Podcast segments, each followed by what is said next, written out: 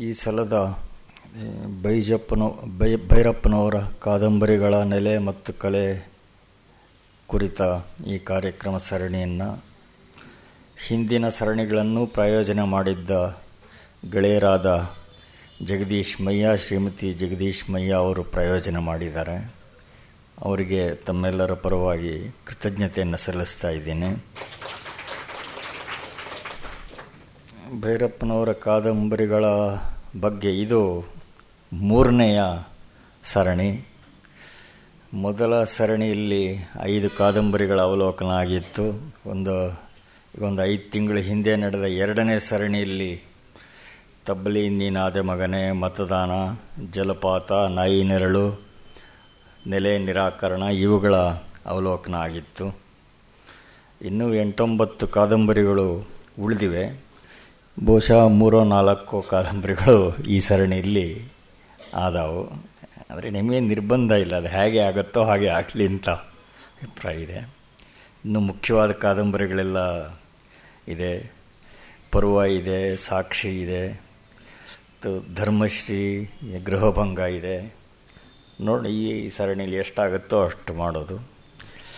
ಒಂದು ಇದು ಮೂರು ಕಂತುಗಳಲ್ಲಿ ಈ ಮಾಲೆ ನಡಿಬೇಕಾಗಿದೆ. ಮಧ್ಯ ಸ್ವಲ್ಪ ವಿಚ್ಛಿತ್ತಿ ಬರೋದಿದೆ. ಹಿಂದಿನ ಸಮೀಕ್ಷೆಯಲ್ಲಿ ಭೈರಪ್ಪನವರ ಹೇಳಿಕೆ, ಅಂದರೆ ನನ್ನ ಕಾದಂಬರಿಗಳನ್ನು ಓದೋದಕ್ಕೆ ವೈಚಾರಿಕ ಪರಿಜ್ಞಾನದ ಹಿನ್ನೆಲೆ ಏನು ಬೇಕಿಲ್ಲ ಅನ್ನುವ ಭೈರಪ್ಪನವರ ಹೇಳಿಕೆಯ ಪ್ರಸ್ತಾಪನ ಗಣೇಶ್ ಅವರು ಮಾಡಿದರು. ಆದರೆ ಒಂದೊಂದು ಕಾದಂಬರಿಯ ಹಿನ್ನೆಲೆಯಲ್ಲಿಯೂ ಎಷ್ಟು ಆಳವಾದ ವೈಚಾರಿಕ ಜಿಜ್ಞಾಸೆ ಇದೆ ಅನ್ನೋದನ್ನು ಗಣೇಶ್ ಉದ್ದಕ್ಕೂ ಎತ್ತಿ ತೋರಿಸಿದ್ದಾರೆ. ಆದರೆ ಇದು ನಿಜ. ಭೈರಪ್ಪನವರು ಮಾತನಾಡೋದು ಅವರ ಪಾತ್ರಗಳ ಮೂಲಕ ಮಾತ್ರ. ಓದುಗರು ಆ ಪಾತ್ರಗಳೊಡನೆ ಓಡಾಡಬೇಕು, ಲೇಖಕನೊಡನೆ ಅಲ್ಲ ಅಂತ ಭೈರಪ್ಪನವರು ನಿರೀಕ್ಷೆ ಮಾಡ್ತಾರೆ. ಭೈರಪ್ಪನವರು ಈ ರೀತಿಯ ಕಾದಂಬರಿಯ ಕಲೆಗಾರಿಕೆಯನ್ನು ತುಂಬ ಪ್ರಜ್ಞಾಪೂರ್ವಕವಾಗಿ, ಶ್ರಮಪೂರ್ವಕವಾಗಿ ಬೆಳೆಸಿದ್ದಾರೆ. ಆ ಕೌಶಲವನ್ನು ಆಸ್ವಾದಿಸೋದರಲ್ಲಿ ನಮಗೆ ಗಣೇಶ್ ನಡೆಸಿರುವ ಈ ವಿಶ್ಲೇಷಣಾಧಾರಿತವಾದ ಸಮೀಕ್ಷಾ ಸರಣಿ ತುಂಬ ಉಪಯುಕ್ತವಾಗಿದೆ ನಮಗೆಲ್ಲ ಅನ್ನೋದು ನಿಸ್ಸಂದೇಹ. ಈ ಮೂರನೇ ಪರ್ಯಾಯದ ವ್ಯಾಖ್ಯಾನ ಆರಂಭಿಸಬೇಕು ಅಂತ ಶತಾವಧಾನಿ ಡಾಕ್ಟರ್ ರಾ ಗಣೇಶ್ ಅವ್ರನ್ನ ತಮ್ಮೆಲ್ಲರ ಪರವಾಗಿ, ಸಂಸ್ಥೆಯ ಪರವಾಗಿ, ಪ್ರಾಯೋಜಕರಾದ ಜಗದೀಶ್ ಮಯ್ಯ ದಂಪತಿಗಳ ಪರವಾಗಿ ಪ್ರಾರ್ಥನೆ ಮಾಡ್ಕೋದು ಎಲ್ಲರಿಗೆ ನಮಸ್ಕಾರ. ಭೈರಪ್ಪನವರ ಕಾದಂಬರಿಗಳ ಬಗೆಗೆ ಮಾತನಾಡುವುದಕ್ಕೆ ಮತ್ತೆ ಸಿಕ್ಕ ಅವಕಾಶಕ್ಕಾಗಿ ಗೋಖಲೆ ಸಾರ್ವಜನಿಕ ವಿಚಾರ ಸಂಸ್ಥೆಗೆ ಜಗದೀಶ್ ಮಯ್ಯ ಅವರಿಗೆ ಕೃತಜ್ಞತೆಗಳು. ಏಕೆಂದರೆ ಅವರ ಕೃತಿಗಳನ್ನು ಕೇವಲ ಓದುವಾಗಲೇ ಒಂದು ದೊಡ್ಡ ರಸೋದಯ. ಇನ್ನು ಅದನ್ನು ಒಂದು ವಿಶೇಷವಾದ ಶ್ರೋತೃವರ್ಗಕ್ಕಾಗಿ ಹೇಳಬೇಕು ಅನ್ನುವಾಗ, ಮತ್ತಷ್ಟು ಕಣ್ಣಲ್ಲಿ ಕಣ್ಣಿಟ್ಟು ಓದುವಾಗ ಇನ್ನೂ ಹೆಚ್ಚಿನ ತಾದಾತ್ಮ್ಯ, ಆನಂದ, ವೈಚಾರಿಕ, ಭಾವನಾತ್ಮಕವಾದ ಸಂತೋಷ ಆಗುತ್ತೆ. ಅದನ್ನು ದೊರಕಿಸಿಕೊಡ್ತಾ ಇದ್ದಾರಲ್ಲ ಅಂತ ಕೃತಜ್ಞತೆಗಳು. ಈ ಎರಡು ದಿವಸ, ಅಂದರೆ ಇಂದು, ನಾಳೆ, ಪರ್ವವನ್ನು ಕುರಿತು ಮಾತನಾಡೋದು ಅಂತ ಅಂದುಕೊಂಡೆ ಕಾರಣ, ಮುಂದೆ ಹದಿಮೂರನೆಯ ತಾರೀಕಿನ ಬಳಿಕ ಅಲ್ಲಿಂದ ಕುಮಾರವ್ಯಾಸ ಭಾರತದ ಪಾತ್ರಗಳ ಕುರಿತಾದಂತಹ ಉಪನ್ಯಾಸ ಸರಣಿ ಒಂದು ವಾರ ಇರುವುದರಿಂದ ಅದಕ್ಕೆ ಇದು ಒಂದು ರೀತಿಯಾದ ಇನ್ನೊಂದು ಮುಖ ಅಂತಾಗಬಹುದು ಅಂತ. ಜೊತೆಗೆ ಪರ್ವವನ್ನು ಕುರಿತು ಯಾತಕ್ಕೆ ಇನ್ನೂ ಮಾತನಾಡಲಿಲ್ಲ ಅಂತ ತುಂಬ ಜನ ಕೇಳ್ತಾ ಇದ್ರು. ಅದು ಒಂದು ಕಾರಣ. ಮತ್ತು ಇದಕ್ಕೆ ಇನ್ನು ಹೆಚ್ಚು ಸಮಯ ಬೇಕು ಅಂತ ಅಂದುಕೊಂಡಿದ್ದೆ. ವಸ್ತುತಃ ಅವರ ತಂತು ಆಗಲಿ, ಮಂದಿರ ಆಗಲಿ, ಅದರ ಬಗ್ಗೆ ನಾನು ಮಾತನಾಡಿರ್ತಕ್ಕಂಥದ್ದು ಒಂದೊಂದು ದಿವಸದ ಒಂದೂವರೆ ಗಂಟೆ ಅವಧಿಯ ಭಾಷಣ ಏನೂ ಸಾಲದಾದರೂ ಎಲ್ಲಿಯೋ ಸಾಕು ಅಂತ ಮಾಡಿಸಿಕೊಳ್ಳಬೇಕು. ಪರ್ವಕ್ಕಾದರೂ ಅಷ್ಟೇ ಸಾಕಾಗುತ್ತೆ ಅಂತ ಅಲ್ಲ. ಓದುಗರಿಗೆ ಅದನ್ನು ಓದುವುದೊಂದೇ ಇರತಕ್ಕಂಥ ದಾರಿ. ಭೈರಪ್ಪನವರ ಕಾದಂಬರಿಗಳು ಒಂದು ರೀತಿ ಅನುವಾದಕ್ಕೆ ಅವಕಾಶವನ್ನೇ ಕೊಡೋದಿಲ್ಲ. ಅನುವಾದಾತೀತವಾದವು. ನಿಜವಾದ ಉತ್ತಮೋತ್ತಮ ಕಲಾಕೃತಿಯ ಲಕ್ಷಣವೇ ಅದು ಅಂತ ಅನಿಸುತ್ತೆ.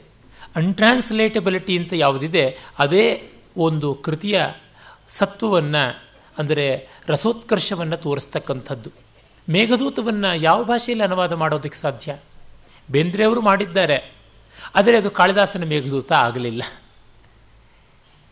ಯಾಕೆ? ಅದಕ್ಕೆ ಅದರದೇ ಆದಂಥ ಗಮಲು, ಅದರದೇ ಆದಂಥ ನವರು ಇರುತ್ತೆ. ಇದು ಒಂದು ಭಾಷೆಯಿಂದ ಮತ್ತೊಂದು ಭಾಷೆಗೆ ಯಥಾವತ್ತಾಗಿ ಮಾಡುವ ಅನುವಾದದಲ್ಲಿ ಆದರೆ ಇನ್ನು ನಾನು ಅದನ್ನು ಕುರಿತು ಭಾಷಣದಲ್ಲಿ ಹೇಳುವುದು ಹೀಗೆ ಬಹಳ ಕಷ್ಟ. ಈಗ ಭೈರಪ್ಪನವರ ಕಾದಂಬರಿಗಳನ್ನು ಸಿನಿಮಾ ಮಾಡಿದಾಗ ಆ ದಟ್ಟವಾದ, ಸೂಕ್ಷ್ಮವಾದ ಅನೇಕ ಪದರಗಳ ವಿವರಗಳು, ಸಂಕೀರ್ಣತೆಗಳು ಬೇಗ ಮಸಕಾಗುವಂಥದ್ದು ಬಹಳ ಬಹಳ ಸತ್ಯ.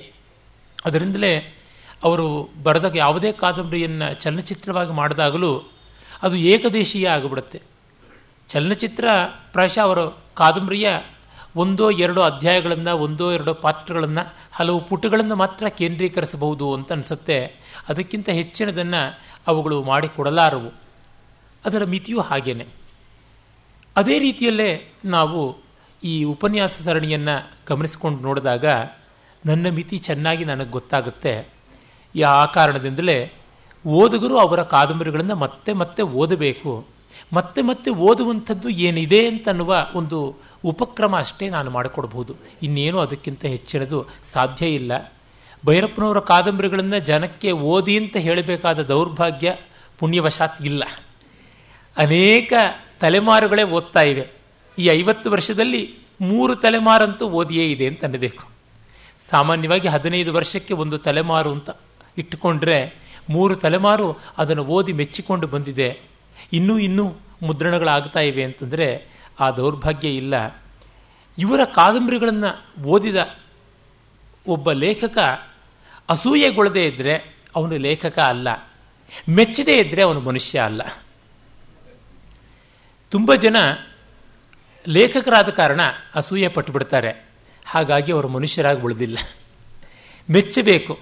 ಅಸೂಯೆ ಮೆಟ್ಟಿ ನಿಲ್ಲುವಂತೆ ಆರಾಧಿಸಬೇಕು. ಆ ಮಟ್ಟದ್ದು ಬರುತ್ತೆ. ಯಾಕೆಂದರೆ ಲೇಖನವೋ ಮತ್ತೊಂದೋ ಮಗದೊಂದೋ ಎಲ್ಲ ಕೂಡ ಮನುಷ್ಯ ಮನುಷ್ಯನಾಗುವುದಕ್ಕೆ ಒಳ್ಳೆಯದಾಗೋದಕ್ಕೆ ಇರೋವಂಥದ್ದು. ಹಾಗಾಗಿ ಅಸೂಯೆಯಲ್ಲಿಯೇ ನಿಂತು ಬಿಟ್ಟರೆ ಅವರು ಕುಕವಿಗಳಾಗಿ ನಿಲ್ತಾರೆ.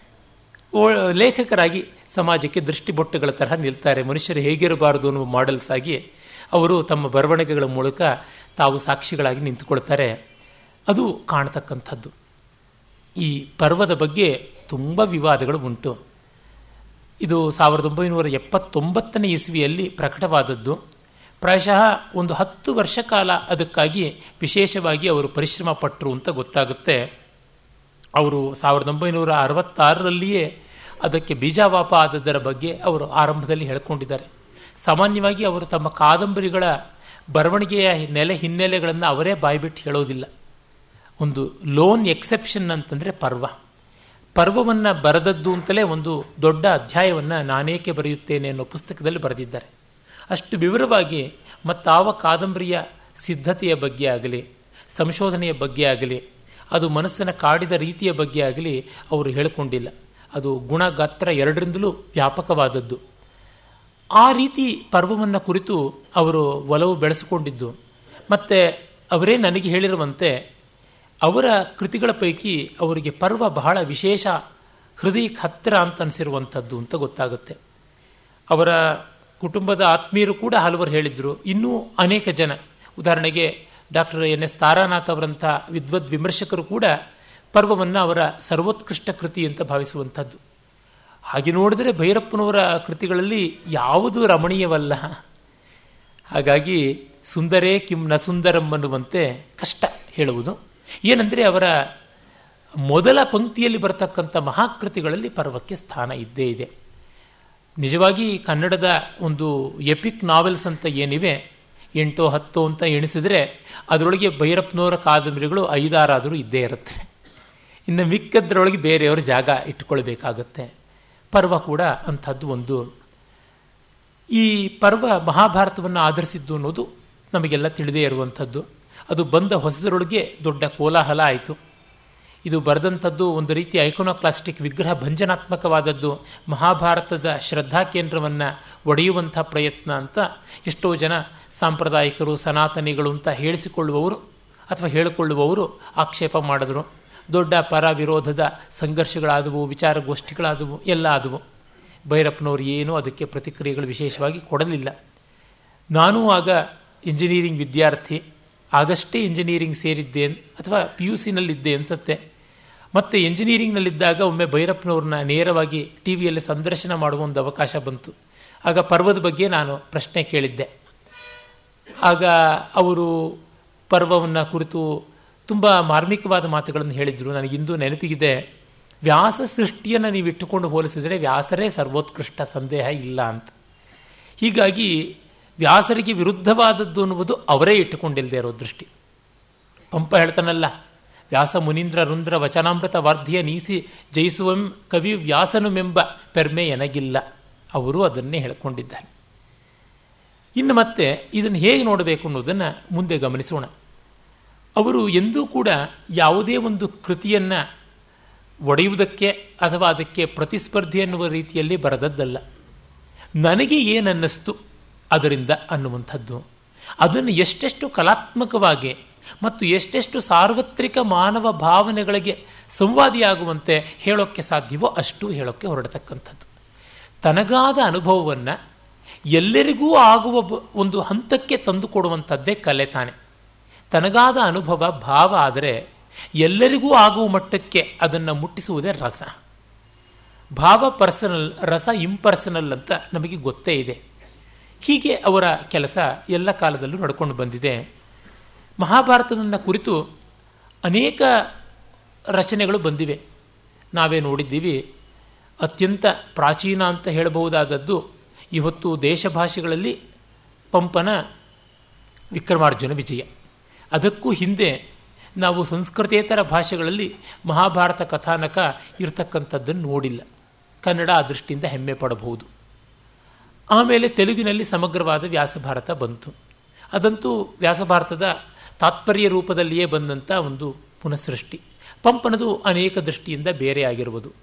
ಆಮೇಲೆ ನಮಗೆ ಕಾಣಿಸಿಕೊಳ್ಳುವಂಥ ಎದ್ದು ಕಾಣಿಸಿಕೊಳ್ಳುವಂಥ ಉದಾಹರಣೆ ಕುಮಾರವ್ಯಾಸ ತಮಿಳಿನ ವಿಲ್ಲುಪುತ್ತೂರ್ದು ಉತ್ತರ ಭಾರತದಲ್ಲಿ ಯಾಕೋ ಮಹಾಭಾರತ ಈ ಮಟ್ಟದ ಒಂದು ಪ್ರಸಿದ್ಧಿಯನ್ನು, ಸಿದ್ಧಿಯನ್ನು ಪಡೆಯುವಂಥ ಕವಿಗಳ ಕೈಯಲ್ಲಿ ಹಾಯ್ದು ಬರಲಿಲ್ಲ.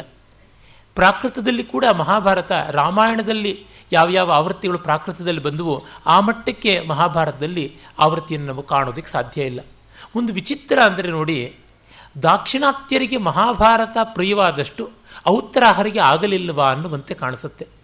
ಅಲ್ಲಿ ರಾಮಾಯಣದ ಅನೇಕ ಆವೃತ್ತಿಗಳು ಬಂದವು, ರಾಮಾಯಣ ಒಂದು ರೀತಿ ಉತ್ತರ ಭಾರತದ ಹೃದಯವನ್ನೇ ತೋರುವಂತೆ ಆಗಿಬಿಡ್ತು.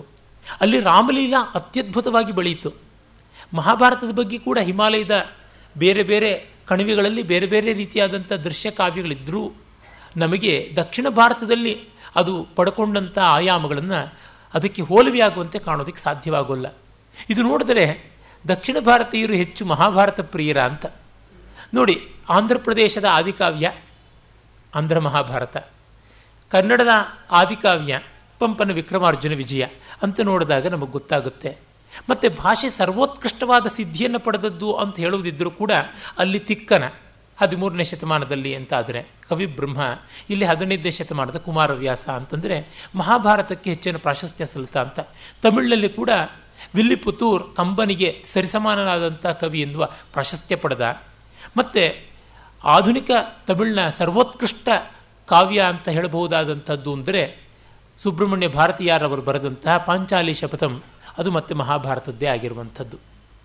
ಅಲ್ಲಿ ಮತ್ತೆ ತೆರುಕೂತು ಸಮಗ್ರವಾಗಿ ಮಹಾಭಾರತವನ್ನೇ ಪ್ರದರ್ಶನ ಮಾಡುವಂಥದ್ದಾಗಿರುವಂಥದ್ದು. ನಮ್ಮಲ್ಲಿ ಕೂಡ ದೃಶ್ಯಕಾವ್ಯ ರೂಪದಲ್ಲಿ ಬಂದಂಥ ಮಹಾಭಾರತ ಪ್ರಸಂಗಗಳ ಸಂಖ್ಯೆನೇ ಹೆಚ್ಚು. ಯಕ್ಷಗಾನದಲ್ಲಿ ಕೂಡ ನೋಡಿ. ಅದರ ಗುಣಗಾತ್ರಗಳು ವಿಸ್ತಾರ ಹಾಗೆಯೇ ಇದೆ. ಒಟ್ಟಿನಲ್ಲಿ ದಾಕ್ಷಿಣಾತ್ಯರಲ್ಲಿ ಹೆಚ್ಚು ಮಹಾಭಾರತ ಪ್ರೀತೆ. ಅಗಸ್ತ್ಯ ಅಂತಕ್ಕಂಥ ಒಬ್ಬ ಕವಿ ಮಹಾಭಾರತವನ್ನು ನಾಟಕವಾಗಿ ಬರೆದಿದ್ದ ಅಂತ ಗೊತ್ತಾಗುತ್ತೆ. ಅವನು ದಾಕ್ಷಿಣಾತ್ಯ ಅಂತ ನಮಗೆ ತಿಳಿಯುತ್ತೆ. ರಾಜಶೇಖರ ಮಧ್ಯ ಭಾರತದವನು ಬಾಲಭಾರತ ಬರೆದಿದ್ದ. ಅಮರಚಂದ್ರ ಸೂರಿ, ಅವನು ಪ್ರಾಯಶಃ ಪಶ್ಚಿಮ ಭಾರತದವನು. ಅವನು ಬಾಲಭಾರತ ಅಂತ ಒಂದು ಮಹಾಕಾವ್ಯ ಬರೆದ. ಇನ್ನು ದಾಕ್ಷಿಣಾತ್ಯನೇ ಆದಂತಹ ಅನಂತ ಭಟ್ಟ ಮಹಾಭಾರತ ಚಂಪು ಬರೆದ. ಹೀಗೆಲ್ಲ ನೋಡಿದಾಗ ಮಹಾಭಾರತವನ್ನು ಕುರಿತ ಸಮಗ್ರವಾದಂಥ ರಚನೆ ದಕ್ಷಿಣ ಭಾರತದಲ್ಲಿ ಹೆಚ್ಚು ಆಯಿತಾ ಅಂತ. ಇನ್ನು ಮಹಾಭಾರತವನ್ನು ಕುರಿತು ವ್ಯಾಖ್ಯಾನಗಳು ಕೂಡ ದಕ್ಷಿಣ ಭಾರತದಿಂದಲೇ ಜಾಸ್ತಿ ಬಂದದ್ದು. ಅಷ್ಟೇಕೆ ರಾಮಾಯಣದ ಬಗ್ಗೆಯೂ ಹೆಚ್ಚಿನ ವ್ಯಾಖ್ಯಾನಗಳು ದಕ್ಷಿಣ ಭಾರತದಿಂದಲೇ ಬಂದು ಇಟ್ಕೊಳ್ಳಿ ಒಟ್ಟಿನಲ್ಲಿ ದಾಕ್ಷಿಣಾತ್ಯರನ್ನು ವಿಶೇಷವಾಗಿ ಆಕರ್ಷಿಸಿದೆ ಮಹಾಭಾರತ ಅಂತ ಅನ್ನಬಹುದು. ಈ ಕನ್ನಡದಲ್ಲಿ ನೋಡಿದರೂ ನಮಗೆ ಒಂದು ಆಶ್ಚರ್ಯ ಕಾಣುತ್ತೆ. ಕವಿ ಲಕ್ಷ್ಮೀನಾರಾಯಣ ಭಟ್ರು, ಎನ್ ಎಸ್ ಲಕ್ಷ್ಮೀನಾರಾಯಣ ಭಟ್ರು ಈ ಒಂದು ಅಬ್ಸರ್ವೇಷನ್ ಮಾಡಿದ್ದಾರೆ. ಕನ್ನಡ ಸಾಹಿತ್ಯದ ಸಾವಿರ ವರ್ಷಗಳ ಚರಿತ್ರೆಯಲ್ಲಿ ಐನೂರು ಐನೂರು ವರ್ಷಗಳ ಎರಡು ಘಟ್ಟ ಅಂತ ಇಟ್ಟುಕೊಂಡ್ರೆ, ಅವುಗಳ ಸಂಧಿಸ್ಥಾನದ ಮೂರು ಹಂತ ಕಂಡ್ರೆ ಮೊದಲಿಗೆ ಸಾವಿರ ವರ್ಷದ ಕೆಳಗೆ ಪಂಪ ಭಾರತ. ಅದು ಕನ್ನಡ ಸಾಹಿತ್ಯದ ಸಂಸ್ಕೃತಿಯ ಒಂದು ಶಿಖರವಾಯಿತು. ಆಮೇಲೆ ಹದಿನೈದನೇ ಶತಮಾನದಲ್ಲಿ ಕುಮಾರವ್ಯಾಸನ ಕರ್ನಾಟಕ ಭಾರತ ಕಥಾಮಂಜರಿ ಅದು ಒಂದು ವಿಶೇಷವಾದ ಹೆಗ್ಗುರುತಾಯಿತು. ಇನ್ನು ಇಪ್ಪತ್ತನೇ ಶತಮಾನದಲ್ಲಿ ಭೈರಪ್ಪನವರ ಪರ್ವ ಅಂತ ಹೇಳ್ಬಿಟ್ಟು ಬರೀತಾರೆ. ಮತ್ತು ಈ ಮೂರು ಕೂಡ ಬೇರೆ ಬೇರೆ ದೃಷ್ಟಿ ಇಟ್ಟುಕೊಂಡಂಥವು ಅಂತ. ಅದನ್ನು ನಾನೇ ಮತ್ತಷ್ಟು ವಿಸ್ತರಿಸಿ ಆಲೋಚನೆ ಮಾಡಿದಾಗ ಅನಿಸಿದ್ದದೆ, ಪಂಪ ವೀರಯುಗ ಅಂತ ಹೇಳ್ತಕ್ಕಂಥ ಕಲ್ಯಾಣ ಚಾಲುಕ್ಯರ, ರಾಷ್ಟ್ರಕೂಟರ ಕಾಲದಲ್ಲಿದ್ದವನು. ಆಗಿನ ಮೌಲ್ಯಗಳು ಏನಿವೆ ಜನತೆಯ ಭಾವನೆಗಳೇನಿವೆ, ಅವುಗಳನ್ನು ಪ್ರಖರವಾಗಿ ತೋರ್ಪಡಿಸುವಂಥದ್ದು ವಿಕ್ರಮಾರ್ಜುನ ವಿಜಯದಲ್ಲಿ ಕಾಣಿಸುತ್ತೆ. ಉತ್ಕಟವಾದಂಥ ಜೀವನ ಪ್ರೀತಿ. ಯುದ್ಧ ಪ್ರೀತಿ ಯುದ್ಧದ ಉತ್ಸಾಹ, ಮರಣವೇ ಒಂದು ಮಹಾನವಮಿ ಅನ್ನುವಂಥ ಭಾವನೆ. ಆ ಬಳಿಕ ಅಲ್ಲಿ ಕಾಣಿಸ್ತಕ್ಕಂಥ ಪ್ರಕೃತಿಯ ಚಿತ್ರಣ, ಜನಜೀವನದ ಸೂಕ್ಷ್ಮ ಸೂಕ್ಷ್ಮಗಳ ಚಿತ್ರಣ, ಭಾಷೆಯ ನುಡಿಗಟ್ಟುಗಳ ಸೊಗಸು ಮತ್ತು ಅವನ ಒಂದು ಮತದ ವಿನೂತನವಾದ ದೃಷ್ಟಿ. ಏಕತ್ರ ಅವನು ವೈದಿಕ, ಜೈನ ಎಲ್ಲವನ್ನ ಸೇರ್ಪಡೆ ಮಾಡತಕ್ಕಂಥದ್ದು. ಇವೆಲ್ಲ ನೋಡುವಾಗ ಅದು ವಿಶಿಷ್ಟವಾದಂಥ ಒಂದು ಮೆಲ್ಟಿಂಗ್ ಪಾಟ್ ಆಗ ಕರ್ನಾಟಕ. ಏನೆಲ್ಲ ನಡೀತಾ ಇತ್ತು ಕರ್ನಾಟಕದಲ್ಲಿ? Such a happening time it was and happening space it was ಹಾಗಾಗಿ ಅದರ ಪ್ರತಿನಿಧಿಭೂತವಾಗಿ ಬಂದದ್ದು. ಏನೆಲ್ಲ ನಡೀತಾ ಇತ್ತು ಸಂಘರ್ಷ ಅಂತಂದರೆ ಆ ಕಾಲದಲ್ಲಿ ಪರಮಾರರು ದಂಡೆತ್ತಿ ಬರ್ತಾ ಇದ್ದರು. ಪಲ್ಲವರು ದಂಡೆತ್ತಿ ಬರ್ತಾ ಇದ್ದರು. ಮತ್ತು ಇತ್ತ ಕಡೆಗೆ ಪಾಂಡ್ಯರ, ಚೋಳರ, ಚೇರರ ಸಂಪರ್ಕ ಇತ್ತು. ಇಲ್ಲಿಯೇ ಬೇಕಾದಂತೆ ತಕರಾರುಗಳು ನಡೀತಾ ಇದ್ವು. ರಾಷ್ಟ್ರಕೂಟರು, ಹೊಯ್ಸಳರು ಕಲ್ಯಾಣ ಚಾಲುಕ್ಯರು, ಇವರ ಮಧ್ಯದಲ್ಲಿ ಕೊಡು, ಕೊಳ್ಳುವಿಕೆ, ಸಾಮಧಾನ, ಭೇದ, ದಂಡಗಳು ಇವೆಲ್ಲ ಜೊತೆಗೆ ಆಂಧ್ರ, ತಮಿಳುನಾಡುಗಳದು, ವೈದಿಕ, ಜೈನ, ಶೈವ ಇತ್ಯಾದಿ ಸಂಘರ್ಷಗಳು. ಇವುಗಳೆಲ್ಲದರ ಮಧ್ಯದಲ್ಲಿ ಪರಾಕ್ರಮ, ಜೋಳವಾಳಿ ಇವೆಲ್ಲ ಬಹಳ ಮುಖ್ಯವಾದದ್ದು ಅನ್ನುವಂಥ ರೀತಿಯಲ್ಲಿ ಸ್ನೇಹಕ್ಕೆ ಒಂದು ಬೆಲೆ ಕೊಡಬೇಕು ಅನ್ನುವಂಥದ್ದು. ಮತ್ತು ಕನ್ನಡ ಕಾವ್ಯ ಈ ಚಂಪು ಪ್ರಬಂಧವನ್ನು ತನ್ನ ಮುಖ್ಯವಾದ ಮುಖವಾಣಿ ಮಾಡಿಕೊಂಡು ಆಂಧ್ರ ಪ್ರದೇಶಕ್ಕೂ ಅದನ್ನು ಒಂದು ಕೊಡುಗೆಯಾಗಿ ಕೊಡುವಂತೆ ಆದದ್ದು ನೋಡಿದಾಗ ಪಂಪನ ಆ ವಿಕ್ರಮಾರ್ಜುನ ವಿಜಯ. ಅಲ್ಲಿ ನೋಡಿ ಹೆಸರಿನಲ್ಲಿ ವಿಕ್ರಮಾರ್ಜುನ ವಿಜಯ. ಆ ಅರ್ಜುನನ ವಿಕ್ರಮ, ಅದರಿಂದ ಉಂಟಾದ ವಿಜಯ. ನಾಯಕನನ್ನ ಅರ್ಜುನನ ಸಮೀಕರಣ ಮಾಡುವ ರೀತಿ. ಅದೆಲ್ಲ ಆವರೆಗೂ ಬೇರೆ ಭಾಷೆಗಳಲ್ಲಿ, ಬೇರೆ ಪ್ರಾಂತಗಳಲ್ಲಿ ಕಂಡು ಕೇಳದೇ ಇರತಕ್ಕಂಥ ಒಂದು ವೃತ್ತಾಂತ. ಹಾಗಾದದ್ದು. ಇನ್ನು ಕುಮಾರವ್ಯಾಸನ ಕಾಲ ನೋಡಿದರೆ ವಿಜಯನಗರ ಸಾಮ್ರಾಜ್ಯದ ಅತ್ಯಂತ ಸುಭಿಕ್ಷ ಕಾಲಗಳು ಅಂತ ಹೇಳ್ಬೋದಾದ ಪ್ರೌಢದೇವರಾಯನ ಕಾಲದ್ದು. ಆ ಪ್ರೌಢದೇವರಾಯನ ಕಾಲದಲ್ಲಿ ಮುಸಲ್ಮಾನರ ದಾಳಿಯಾಗಿದ್ದೇನು ಪೋರ್ಚುಗೀಸರ ಒಂದು ಪ್ರವೇಶ ಏನು? ಮತ್ತು ಇಲ್ಲಿ ಶೈವ, ವೈಷ್ಣವ, ಜೈನ ಇವುಗಳೆಲ್ಲ ಒಂದು ಸಾಮರಸ್ಯದ ಸ್ಥಿತಿಗೆ ಬರುವಂಥದ್ದು ಏನು? ಹರಿಹರ ಎಲ್ಲ ಒಂದೇ ಅಂತ ಹೇಳ್ತಕ್ಕಂಥದ್ದೇನು? ಹೀಗೆ ನೋಡಿದಾಗ ಭಕ್ತಿಯ ಪಾರಮ್ಯ ಇದ್ದದ್ದು. ಭಕ್ತಿಯೇ ವೀರವೂ ಆಗಿ ಪರಿಣಮಿಸುತ್ತದೆ. ಭಕ್ತಿಯೇ ಸಕಲವೂ ಆಗಬಲ್ಲದು ಅನ್ನುವ ಕಾಲದಲ್ಲಿ ಮತ್ತೆ ಮಹಾಭಾರತ ರಾಮಾಯಣ ಕಥಾ ಸ್ಫೂರ್ತಿ ಬೇಕು ಜನತೆಗೆ. ಸನಾತನ ಧರ್ಮದಲ್ಲಿ ಬೇರುಗಳು ಗಟ್ಟಿಯಾಗಬೇಕು ಅಂತ ರಿವಿಸಿಟಿಂಗ್ ಅವರ್ ಟ್ರೆಡಿಷನ್ ಅನ್ನುವಂತೆ. ಪಂಪನ ಕಾಲದಲ್ಲಿ ಮಹಾಭಾರತವನ್ನು ಸ್ಫೂರ್ತಿಯಾಗಿ ತೆಗೆದುಕೊಳ್ಬೇಕು ನಮ್ಮ ಬೇರುಗಳನ್ನು ಹುಡುಕಿಕೊಳ್ಬೇಕು ಅನ್ನೋದು ಅದು ಬಹಳ ಮುಖ್ಯವಾಗಿದ್ದಲ್ಲ. ಯಾಕೆಂದರೆ ಪರಕೀಯರ ಆಘಾತ ಅನ್ನೋದು ಆಗಿನ್ನೂ ಕೇಳಬರದೇ ಇದ್ದದ್ದು. ಇಸ್ಲಾಮಿನ ಆಕ್ರಮಣ ಆದ ಮೇಲೆ ನಮ್ಮ ನೆಲೆ ಗಟ್ಟಿಯಾಗಬೇಕು, ನಮ್ಮ ಕಥೆಗಳು ಮತ್ತೆ ಕೇಳಿಕೊಂಡು ಬರಬೇಕು. ಮತ್ತೆ ಮತ್ತೆ ನಾವು ಆ ಸನಾತನ ಧರ್ಮದ ಮೌಲ್ಯಗಳಿಗೆ ನಮ್ಮನ್ನು ಶ್ರುತಿ ಮಾಡಿಕೊಳ್ಳಬೇಕು ಅನ್ನುವ ಕಾಲಕ್ಕೆ ಕರ್ನಾಟ ಭಾರತ ಕಥಾಮಂಜರಿ ಮಹಾಭಾರತದ ಕಥೆ ಮುಖ್ಯ. ಅದು ಕೃಷ್ಣ ಕಥೆ.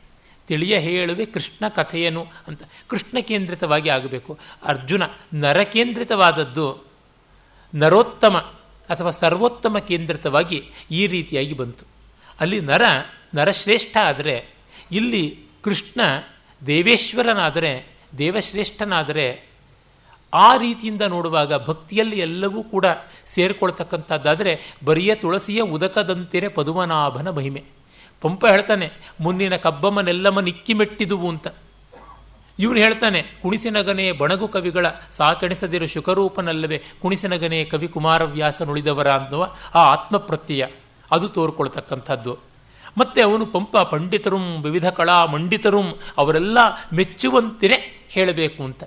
ಇಲ್ಲಿ ಅವನು ಪದದ ಪ್ರೌಢಿಯ ನವರಸಂಗಳ ಬೆದಕಲಾಗದು ಅಂತ ಹೇಳ್ಬಿಟ್ಟು ಅವನು ಹೇಳ್ತಾನೆ. ಅಂದರೆ ನೋಡಿ, ನಾನಿಲ್ಲಿ ಅಲಂಕಾರ ಚಮತ್ಕಾರಕ್ಕಾಗಿ ಬರಿತಾ ಇಲ್ಲ ಅಂತ ಆದರೆ ಅಲ್ಲಿ ಯಥೇಷ್ಟವಾಗಿ ಕಾಣಿಸ್ಕೊಳ್ಳುತ್ತೆ. ಅಂದರೆ ಪಂಪ ಒಂದು ಆರ್ಟ್ ಪೀಸನ್ನು ಕ್ರಿಯೇಟ್ ಮಾಡ್ತೀನಿ ಅಂತ ಹೊರಟದ್ದು. ಕುಮಾರವ್ಯಾಸ ಅದಲ್ಲ ಅಂತ ಹೊರಟದ್ದು. ಹೀಗೆ ಅತ್ಯಂತ ವಿಭಿನ್ನವಾದ ರೀತಿಯಿಂದ ಕಾಣಿಸಿಕೊಳ್ಳುತ್ತೆ.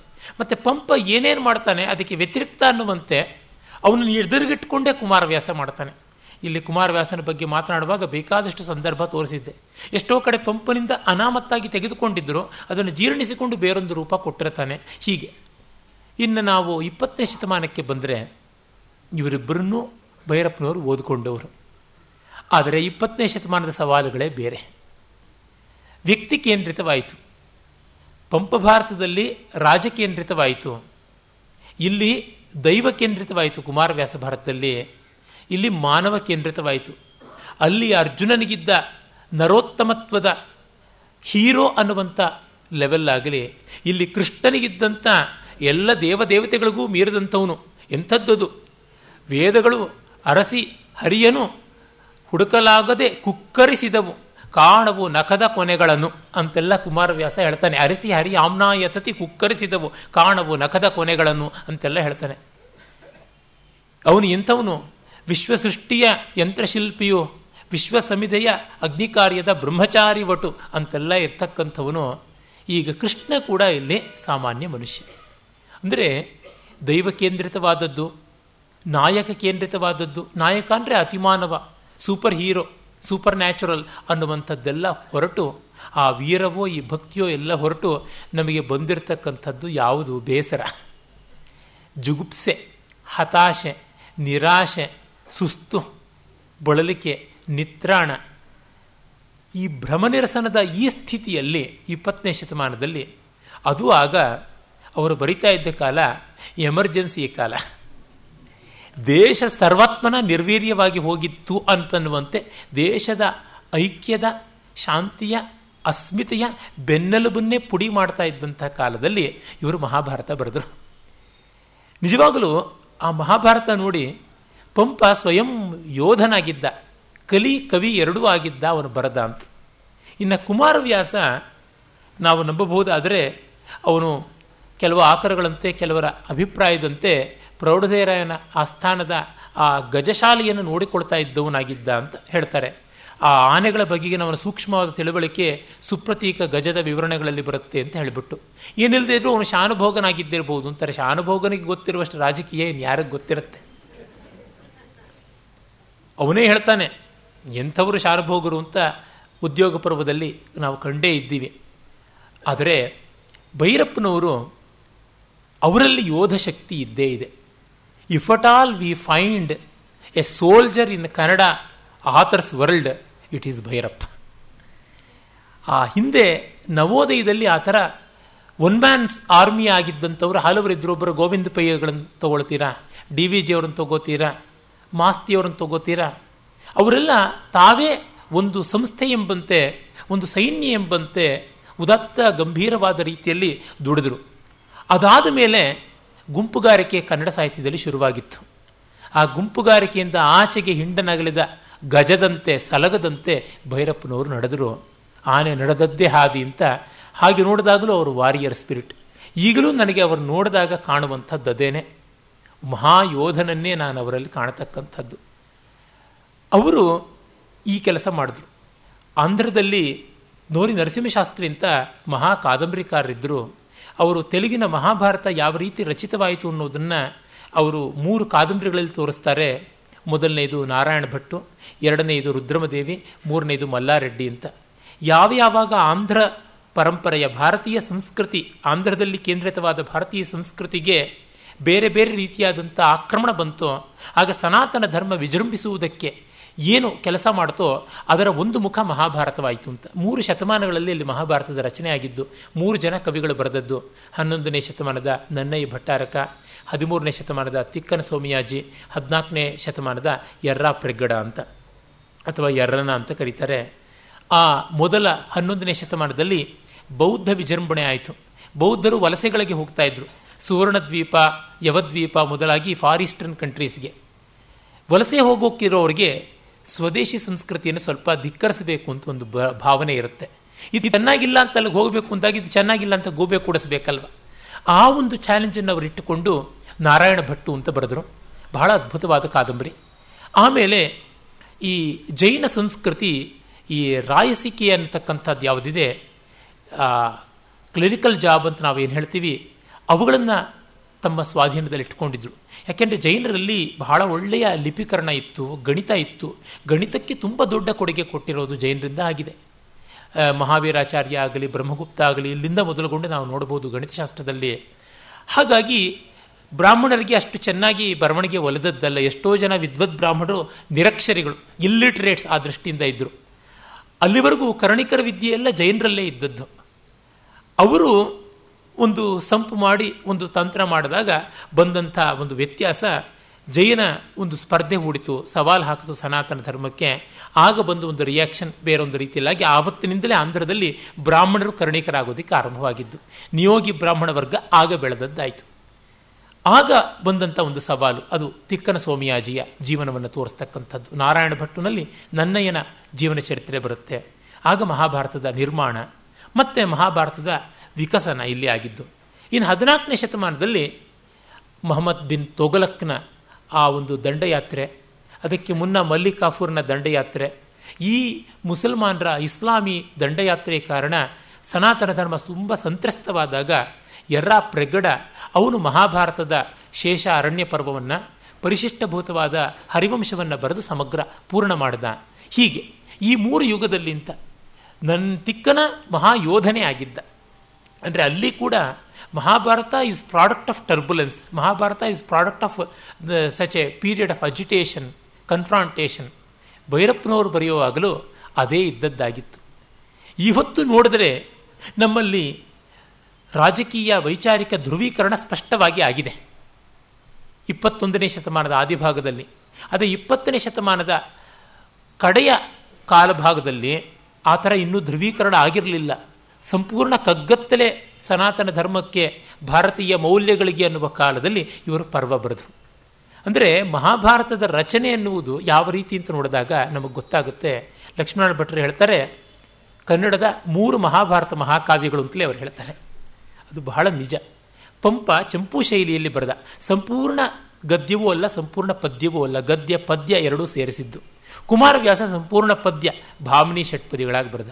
ಇವರು ಸಂಪೂರ್ಣ ಗದ್ಯದಲ್ಲಿ ಬರೆದರು. ಅಂದರೆ ಭಾಷೆಗಿರ್ತಕ್ಕಂಥ ಮೂರು ವಿಧವಾದ ಅಭಿವ್ಯಕ್ತಿಗಳು, ಪದ್ಯ, ಗದ್ಯ, ಮಿಶ್ರ. ಪದ್ಯ, ಗದ್ಯದ ಮಿಶ್ರವಾಯಿತು. ಇನ್ನು ಪದ್ಯವಾಯಿತು, ಮತ್ತು ಉಳಿದದ್ದು ಗದ್ಯ ಅಂತ ನೋಡಿದ್ರು ನಮಗೆ ಗೊತ್ತಾಗುತ್ತೆ. ಇವರ ರಚನೆ ಇಷ್ಟು ವಿನೂತನವಾದದ್ದು. ಇನ್ನು ನಾವಲ್ಲಿ ಪಂಪ ಭಾರತದಲ್ಲಿ ನಾವು ಕಾಣತಕ್ಕಂಥದ್ದು ಒಂದು ಪಾತ್ರವನ್ನು ಇಟ್ಟುಕೊಂಡು ಎಲ್ಲವನ್ನು ವಿಶ್ಲೇಷಣೆ ಮಾಡತಕ್ಕಂಥದ್ದು. ಕುಮಾರವ್ಯಾಸ ಭಾರತದಲ್ಲೂ ಅದೇ ಥರ ಒಂದು ಪಾತ್ರವನ್ನು ಇಟ್ಟುಕೊಂಡು. ಆದರೆ ಇಲ್ಲಿ ಮಾತ್ರ ಒಂದೊಂದು ಪಾತ್ರಗಳನ್ನು ಇಟ್ಟುಕೊಂಡು ವಿಶ್ಲೇಷಣೆ ಮಾಡುವುದಾಗಿದೆ. ಅಂದರೆ ಅಲ್ಲೂ ಕೂಡ ಪಾತ್ರ ಕೇಂದ್ರಿತ, ಇಲ್ಲೂ ಪಾತ್ರ ಕೇಂದ್ರಿತ, ಅಲ್ಲಿ ಪಾತ್ರೇ ಕೇಂದ್ರಿತ, ಒಂದು ಪಾತ್ರದಲ್ಲಿ ಕೇಂದ್ರಿತ, ಇಲ್ಲಿ ಪಾತ್ರಾಣಾಂ ಕೇಂದ್ರಿತ, ಪಾತ್ರಗಳ ಕೇಂದ್ರಿತ. ಅದು ಸಪ್ತಮಿ ತತ್ಪುರುಷ ಸಮಾಸ ಆದರೆ ಇಲ್ಲಿ ಷಷ್ಠಿ ತತ್ಪುರುಷ ಸಮಾಸ ಅಂತ ಹೇಳಬಹುದು. ಹೀಗಾಗಿ ಮಹಾಭಾರತಕ್ಕೆ ಫೋಕಸ್ ಯಾವುದು? ಮೂರು ಕಡೆಯಲ್ಲೂ ಬದುಕೆ. ಅಲ್ಲಿ ವೀರ, ಇಲ್ಲಿ ಭಕ್ತಿ, ಇಲ್ಲಿ ನಿರ್ವೇದ. ಅಂದರೆ ನಮಗೆ ಗೊತ್ತಾಗುತ್ತೆ, ಪಂಪ ಮತ್ತು ಕುಮಾರವ್ಯಾಸರಿಗಿಂತ ವೇದವ್ಯಾಸರಿಗೆ ಹೆಚ್ಚು ನಿಕಟ ಭೈರಪ್ಪನವರು ಅಂತ. ಯಾಕೆಂದರೆ ನಿರ್ವೇದ ಶಾಂತರಸದ ಸ್ಥಾಯಿ ಭಾವ, ಇವರು ಇಲ್ಲಿ ಶಾಂತರಸವನ್ನು ತೋರ್ಪಡಿಸ್ತಾರೆ. ಜಯೋಯ ಮಜಯಾಕಾರ ಅಂತ ಮಹಾಭಾರತದಲ್ಲಿ ಧರ್ಮರಾಜನೇ ಏನು ಹೇಳ್ದ, ಮಹಾಭಾರತದ ಸಾಂಪ್ರದಾಯಿಕ ನಾಯಕ ಧರ್ಮರಾಜ. ಯಾಕೆಂದರೆ ಯುದ್ಧದ ಫಲವಾದಂಥ ಸಾಮ್ರಾಜ್ಯ ಅವನಿಗೆ ಸಿಕ್ಕಿದ್ದು, ಅವನು ಪಟ್ಟಾಭಿಷಿಕ್ತನಾಗಿದ್ದು. ಅವನೇ ಹೇಳುವ ಮಾತು ಜಯೋಯ ಮಜಯ ಆಕಾರ. ಈ ಜಯ ಅಪಜಯದ ಆಕಾರ ಅಂತ. ಅದನ್ನು ಪರ್ವ ತೋರಿಸುತ್ತೆ. ಮತ್ತೆ ಅಲ್ಲಿ ಎರಡು ಕಾವ್ಯಗಳಲ್ಲಿ ಯುದ್ಧದ ಮತ್ತು ಭಕ್ತಿಯ ವೈಭವಕರಣ ಗ್ಲೋರಿಫಿಕೇಶನ್ ಕಾಣಿಸುತ್ತೆ. ಆದರೆ ಯುದ್ಧ ಮತ್ತು ಭಕ್ತಿಗಳ ವಾಸ್ತವತೆಯನ್ನು ನಾವಿಲ್ಲಿ ನೋಡ್ತೀವಿ. ಅಂದರೆ ಯುದ್ಧ ಮತ್ತು ಭಕ್ತಿ ಒಂದು ಸುನಾಮಿ ಥರ ಬಂದು ಹೋದ ಮೇಲೆ ಉಳಿಯೋದು ಏನು ಅಂತ ನೋಡಿದ್ರೆ ಅದು ಪರ್ವದಲ್ಲಿ ಕಾಣಿಸುತ್ತೆ. ಮತ್ತೆ ಎಲ್ಲದಕ್ಕಿಂತ ಒಂದು ಮಹಾ ವಿಶೇಷ ಏನಂದರೆ ಮಹಾಕೃತಿ ಒಂದು ಬಂದ ಮೇಲೆ ಅದರ ಬಗ್ಗೆ ಇನ್ನೇನು ಬರೀಬಹುದು? ವ್ಯಾಸರ ಒಂದು ಮಹಾಕೃತಿಯ ಎದುರಿನಲ್ಲಿ ಪಂಪನೋ, ಕುಮಾರವ್ಯಾಸನೋ, ಭೈರಪ್ಪನವರೋ ಯಾರೂ ಕೂಡ ಮಂಕಾಗಬೇಕು. ಯಾಕೆಂದರೆ ಅದು original. Original is always original. ಅದಕ್ಕೆ ಇನ್ಯಾವ ಪ್ರತ್ಯಾಮ್ನಾಯವೂ ಇಲ್ಲ. ಆಗ ಇನ್ನೇನು ಮಾಡ್ಬೋದು? ಅದು ಹೇಳದಿದ್ದ ಮುಖವನ್ನು ತೋರಿಸ್ಬೋದು. ಅದು ಹೇಳದಿದ್ದ ಮುಖವನ್ನು ತೋರಿಸುವಂಥ ಒಂದು ಪ್ರಯತ್ನ ಪಂಪ ಮಾಡಿದ್ದು. ಮತ್ತೊಂದು ಪ್ರಯತ್ನ ಕುಮಾರವ್ಯಾಸ ಮಾಡಿದ್ದು. ಹಾಗೆ ಮಾಡಿದರೂ ಆ ಮಹಾಭಾರತದಲ್ಲಿ ಕಾಣತಕ್ಕಂಥ ವೈಭವಕರಣ ಯಾವುದಿದೆ? ಅದು ಸ್ವಲ್ಪ ಹಾಗೆ ಉಳಿದಿದೆ. ಅಂದರೆ ಸೂಪರ್ ಹ್ಯೂಮನ್ ಅಂತನ್ನುವಂಥದ್ದು ಏನಿದೆ? ಅದು ಹಾಗೆ ಉಳಿದಿದೆ. ಆದರೆ ಅದನ್ನು ಹಾಗೆ ಮಾಡದೆ ಬಿಟ್ಟಂಥವರು ಭೈರಪ್ಪನವರು. ಅವ್ರು ಹಾಗೆ ಮಾಡದೆ ಬಿಟ್ಟಿದ್ದಕ್ಕೆ ಅವರ ಕಾಲವೂ ಒಂದು ಕಾರಣ. ಮಹಾಭಾರತವನ್ನು ಸೂಪರ್ ಹ್ಯೂಮನ್ ಮಾಡೋದಾದರೆ ನೀವು ಯಾಕ್ರಿ ಬೇಕು? ಕುಮಾರವ್ಯಾಸ ಇದ್ದಾನೆ, ಪಂಪ ಇದ್ದಾನೆ, ವ್ಯಾಸರದೇ ಇದೆ ನಮಗಿನ್ನೇನು ಅಂತಾರೆ. ಹಾಗಾಗಿ ಮಹಾಭಾರತವನ್ನು ಹ್ಯೂಮನೈಸ್ ಮಾಡಬೇಕು. ಈಗ ಒಂದು ಚಿತ್ರದಲ್ಲಿ ನೇಪಥ್ಯ ಬ್ಯಾಕ್ ಡ್ರಾಪ್ ಅಂತೀವಲ್ಲ, ಅದನ್ನು ಬ್ಲರ್ ಮಾಡಿ ಮುಖ್ಯ ಮುನ್ನೆಲೆ ಅಂತಿದೆಯಲ್ಲ, ಆ ಚಿತ್ರಗಳನ್ನು ಎದ್ದು ತೋರಿಸುವಂತೆ ಮಾಡಿದ್ರೆ ಒಂದು ರೀತಿಯಾಗಿರುತ್ತೆ. ಉದಾಹರಣೆಗೆ ರಾಮ ಪಟ್ಟಾಭಿಷೇಕ ಒಂದು ಸಭಾಭವನದ ಹಿನ್ನೆಲೆಯಲ್ಲಿ ರಾಮನ ಪಟ್ಟಾಭಿಷೇಕ ಆಗಿದೆ. ಈಗ ನಾವು ನಿಜವಾಗಿ ರಾಮನ ಪಟ್ಟಾಭಿಷೇಕವನ್ನೇ ಫೋಟೋ ತೆಗೆದರೆ, ರಾಮನನ್ನು ಫೋಕಸ್ ಮಾಡಿದ್ರೆ ಬ್ಯಾಕ್ಗ್ರೌಂಡ್ ಬ್ಲರ್ ಆಗುತ್ತೆ. ಬ್ಯಾಕ್ಗ್ರೌಂಡನ್ನೇ ಫೋಕಸ್ ಮಾಡಿದ್ರೆ ರಾಮ ಬ್ಲರ್ ಆಗ್ತಾನೆ. ಇಲ್ಲಿ ಭೈರಪ್ಪನವರು ಆ ರೀತಿಯಾದ ಕೆಲಸ ಮಾಡಿದ್ದಾರೆ. ಕೆಲವು ಕಡೆ ಕ್ಯಾರೆಕ್ಟರ್ನ ಬ್ಲರ್ ಮಾಡ್ತಾರೆ ಬ್ಯಾಕ್ಗ್ರೌಂಡನ್ನು ಫೋಕಸ್ ಮಾಡ್ತಾರೆ. ಇನ್ನು ಕೆಲವು ಕಡೆ ಕ್ಯಾರೆಕ್ಟರ್ನ ಫೋಕಸ್ ಮಾಡ್ತಾರೆ ಬ್ಯಾಕ್ಗ್ರೌಂಡ್ ಬ್ಲರ್ ಮಾಡ್ತಾರೆ. ಅರೆ, ಪಂಪ ಕುಮಾರ್ ವ್ಯಾಸರು ಪಾಪ ಕ್ಯಾರೆಕ್ಟರ್ನೇ ಫೋಕಸ್ ಮಾಡಿ ಬ್ಲ, ಬ್ಯಾಕ್ಗ್ರೌಂಡನ್ನು ಬ್ಲರ್ ಮಾಡಿದ್ರು. ಆದರೂ ಕೆಲವು ಕಡೆ ಅವರು ಬ್ಯಾಕ್ಗ್ರೌಂಡನ್ನು ಫೋಕಸ್ ಮಾಡಿರುವಂತೆ ವರ್ಣನೆಗಳು ಇತ್ಯಾದಿಗಳಲ್ಲಿ ಕಾಣಸಿಗುತ್ತವೆ. ಅರೆ, ಮುಖ್ಯ ಅಂತ ಯಾವುದಿದೆಯಲ್ಲ ಮೇನ್ ಸ್ಟ್ರೀಮ್ ಅಂತ ಅಲ್ಲಿಗೆ ಆ ಕೆಲಸ ಮಾಡಿಲ್ಲ. ಒಂದು ಉದಾಹರಣೆ ಹೇಳಬೇಕು ಅಂದರೆ, ವ್ಯಾಸರಲ್ಲಿ ಯುದ್ಧದ ವರ್ಣನೆ ಬರುತ್ತೆ. ಆಹಾ ಅಂತ ಅನಿಸುವಂತೆ, ಕಣ್ಣು ಕೋರೈಸುವಂತೆ ಒಬ್ಬೊಬ್ಬನು ನೂರು ಬಾಣಗಳನ್ನು ಬಿಟ್ಟ, ಐನೂರು ಬಾಣಗಳನ್ನು ಬಿಟ್ಟ, ಇಪ್ಪತ್ತೊಂದು ಬಾಣಗಳಿಂದ ಧ್ವಜ ಕತ್ತರಿಸ್ದ, ಹದಿನೈದು ಬಾಣಗಳಿಂದ ಕುದುರೆಯನ್ನು ಕೊಂದ ಅಂತ ಹೀಗೆಲ್ಲ ಬರುತ್ತೆ. ಪಂಪ ಕುಮಾರವ್ಯಾಸರಲ್ಲಿ ಅದೇ ರೀತಿಯಾದಂಥ ವೈಭವ ಬರುತ್ತೆ. ಅರೆ, ಭೈರಪ್ಪನವರ ಪರ್ವದಲ್ಲಿ ಯುದ್ಧಕ್ಕಾಗಿ ಅಷ್ಟು ಜನ ಸೇರಿದಾಗ ಅವರ ಸ್ಯಾನಿಟೇಷನ್ ಪ್ರಾಬ್ಲಮ್ ಇದೆಯಲ್ಲ, ಡ್ರೈನೇಜ್ ವ್ಯವಸ್ಥೆಯಿಂದ ಆದಂಥ ದುರ್ವಾಸನೆಯ ಬಗ್ಗೆ ಬರುತ್ತೆ.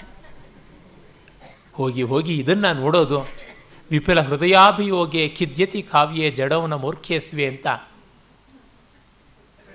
ಮಹಾಭಾರತದಲ್ಲಿ ಡ್ರೈನೇಜಿನ ಬಗ್ಗೆನ ಯೋಚನೆ ಅಂತ ಬೇಕಾದಷ್ಟು ಜನ ಆಕ್ಷೇಪ ಮಾಡಿದ್ದಾರೆ. ನಾನು ಮಹಾಭಾರತದ ಆಧಾರದ ಮೇಲೆ ಬಂದಿದೆ ಪರ್ವ ಅಂತ ಓದುವಾಗ ಹೀಗನಿಸಿತ್ತು ಆದರೆ ಅದು ನಿಜವಾಗಿ ಮಹಾಭಾರತವನ್ನು ನೋಡಿದಾಗ ಹಾಗೆ ಬರೋಲ್ವಾ ಪ್ರಶ್ನೆ. ಮಹಾಭಾರತ ನಿಜವಾಗಿ ನಡೆದದ್ದು ನಡೆದದ್ದು ನಡೆದದ್ದು ಅಂತ ನಾವು ಬಡ್ಕೊಳ್ತೀವಿ. ಭಾರತೀಯರು ಅಂತ ಅಂದುಕೊಂಡ ಮೇಲೆ ಸನಾತನ ಧರ್ಮದ ಶ್ರದ್ಧೆ ಇದ್ದರೆ ಮಹಾಭಾರತ ಅಂಗುಲಂಗುಲವೂ ನಡೆದದ್ದು ಅಂತಂದರೆ ಅವರು ಏನು ಸ್ವಾಮಿ, ದಿವ್ಯ ಮನುಷ್ಯರ, ಎಲ್ಲರೂ ಜಡಭರತನ, ವೃಷಭದೇವನ, ಅವರ ಪುರುಷೋತ್ಸರ್ಗಗಳು ಕೂಡ ಯೋಜನಗಂಧ ವಿಸ್ತೀರ್ಣವಾಗಿದ್ದಂಥದ್ದ ದುರ್ವಾಸನೆ ಬರಲಿಲ್ವೇ ಅಂತ ಕೇಳಬೇಕಾಗತ್ತೆ. ಭೈರಪ್ಪನವ್ರಿಗಿಂತ ಹೆಚ್ಚಾಗಿ ಮಹಾಭಾರತವನ್ನು ನಿಜವಾಗಿ ನಡೆಯಿತು ಅಂತ ಒಪ್ಕೊಂಡವ್ರು ಮತ್ತೆ ಯಾರು ಅಂತ ಪ್ರತಿವಾದ ಕೊಡಬೇಕೋ ಬೇಡವೋ. ಆದರೆ ಇದು ಅನೌಚಿತ್ಯ ಆಗ್ತಾ ಇತ್ತು ಯಾವಾಗ? ಅವರು ಕುಮಾರವ್ಯಾಸನಂತೆಯೋ, ಪಂಪನಂತೆಯೋ ಭಾರತವನ್ನು ಬರೆಯೋಕ್ಕೆ ಶುರು ಮಾಡಿ, ಯುದ್ಧಕ್ಕೆ ಬಂದ ತಕ್ಷಣ ಡ್ರೈನೇಜ್ ಸಮಸ್ಯೆ ತಗೊಂಡಿದ್ರೆ ಆಗ್ತಾ ಇತ್ತು. ಅವರು ಆದಿಯಿಂದ ತೆಗೆದುಕೊಳ್ಳೋದು ಬೆವರಿಂದ ಆರಂಭ ಮಾಡ್ತಾರೆ. ಬೆವರಿನ ಬೇಸಿಗೆಯ ಬೇಗೆಯ ಸಮಸ್ಯೆಯನ್ನು ತೆಗೆದುಕೊಂಡಂಥವರು ಸಂಜಯ ಕುದುರೆ ಮೇಲೆ ಹತ್ತು ಕೂತು ಅವನಿಗೆ ತಳವೆಲ್ಲ ಹುಣ್ಣಾಗುವ ಸ್ಥಿತಿ ಬಂದಿತ್ತು. ದಿನ ಇಡೀ ಓಡಾಡಿ ಅಂತ ಅನ್ನುವ ಸ್ಥಿತಿ. ಆ ಒಂದು ಹಂತದಿಂದ ತೆಗೆದುಕೊಳ್ಳುವಾಗ ಯುದ್ಧದಲ್ಲಿ ಹಾಗಾಗುವುದು ಸತ್ಯ ಅಲ್ವ? ಅಂದರೆ ಅವರು ಯಾವ ಒಂದು ಫ್ರೇಮ್ ಹಾಕಿಕೊಟ್ಟಿದ್ದಾರೆ ಮಹಾಭಾರತಕ್ಕೆ, ಆ ಫ್ರೇಮ್ಗೆ ಅದು ಅನುಗುಣವಾಗಿದೆಯೋ ಇಲ್ಲವೋ ಅಂತ. ಸರಿ, ಈ ಫ್ರೇಮ್ ತುಂಬ ಕಳಪೆ ಅಂತ ನೋಡುವೆ. ಅದು ಹೌದಾ ಅಲ್ವಾ ಅಂತ ಮುಂದೆ ಚರ್ಚೆ ಮಾಡಬೇಕಾದದ್ದು. ತಾತ್ಪರ್ಯವನ್ನು ಹೇಳ್ತೀನಿ, ವಿವರಗಳಿಗೆ ಮುಂದೆ ನೋಡಬಹುದು. ಅವರು ಕೊಟ್ಟಿರ್ತಕ್ಕಂಥ ಫ್ರೇಮ್ ಇದೆಯಲ್ಲ, ಆ ಚೌಕಟ್ಟಿದೆಯಲ್ಲ ಅದು ನಮ್ಮದೇ. ನಮಗೆ ನಾವು ಅಸಹ್ಯ ಆದರೆ ಪರ್ವ ಅಸಹ್ಯವಾಗಬೇಕು. ನಮಗೆ ನಾವು ಅಸಹ್ಯವಾಗೋಲ್ಲ ಅಂದರೆ ಪರ್ವ ಖಂಡಿತವಾಗಿ ಆತ್ಮೀಯವಾಗಬೇಕು. ನಮಗೆ ನಮ್ಮನ್ನು ಕಂಡ್ರೇ ಇಷ್ಟವಾಗ್ತಾ ಇಲ್ಲ ಅಂದರೆ, ಆದರೂ ನಾವು ಬದುಕ್ತಾ ಇದ್ದೀವಿ ಅಂದರೆ, ಆದರೂ ನಮ್ಮ ಬದುಕನ್ನು ನಾವು ಎಂಜಾಯ್ ಮಾಡ್ತಾ ಇದ್ದೀವಿ ಅಂದರೆ, ಹಿಪಾಕ್ರಸಿ. ಟಕ್ಕು ಪರ್ವ ಇಷ್ಟ ಆಗೋಲ್ಲ, ನಮ್ಮ ಬದುಕುಗಳು ನಮಗಿಷ್ಟ ಆಗುತ್ತೆ ಅಂತ. ನಮ್ಮ ಬದುಕು ನಮಗೆ ಅನಿವಾರ್ಯವಾಗಿದೆ ಹಾಗೆ ಆತ್ಮೀಯವೂ ಆಗಿದೆ ಎಂದರೆ ಪರ್ವದಂಥ ಚಿತ್ರಣವೂ ಅನಿವಾರ್ಯ, ಆತ್ಮೀಯ ಅಂತ ಗೊತ್ತಾಗುತ್ತದೆ. ಒಬ್ಬರು ಜ್ಞಾನಪೀಠಿಗಳು ಹೇಳಿದರು, ಪರ್ವ ವ್ಯಾಸ ಭಾರತ ಇವತ್ತಿಗೂ ರಿಯಲ್, ಅದು ರಿಲೆವೆಂಟ್ ಅಂತೆಲ್ಲ ಆಗುತ್ತೆ. ಅರೆ ಪರ್ವ ಹಾಗಾಗಿಲ್ಲ. ಇವರು ಬಹಳ ಹಿಸ್ಟಾರಿಕಲಿ ತೋರಿಸಿದ್ದಾರೆ. ಪರ್ವ ಕ್ರಿಸ್ತಪೂರ್ವದ ಕೃತಿಯಾಗಿದೆ. ವ್ಯಾಸ ಭಾರತ ಈ ಹೊತ್ತಿನದು ಆಗಿದೆ ಅಂತ. ಅವರು ಪರ್ವವನ್ನು ಓದಿದರೋ ಬಿಟ್ಟರೋ ವ್ಯಾಸ ಭಾರತವನ್ನಂತೂ ಖಂಡಿತ ಓದಿಲ್ಲ.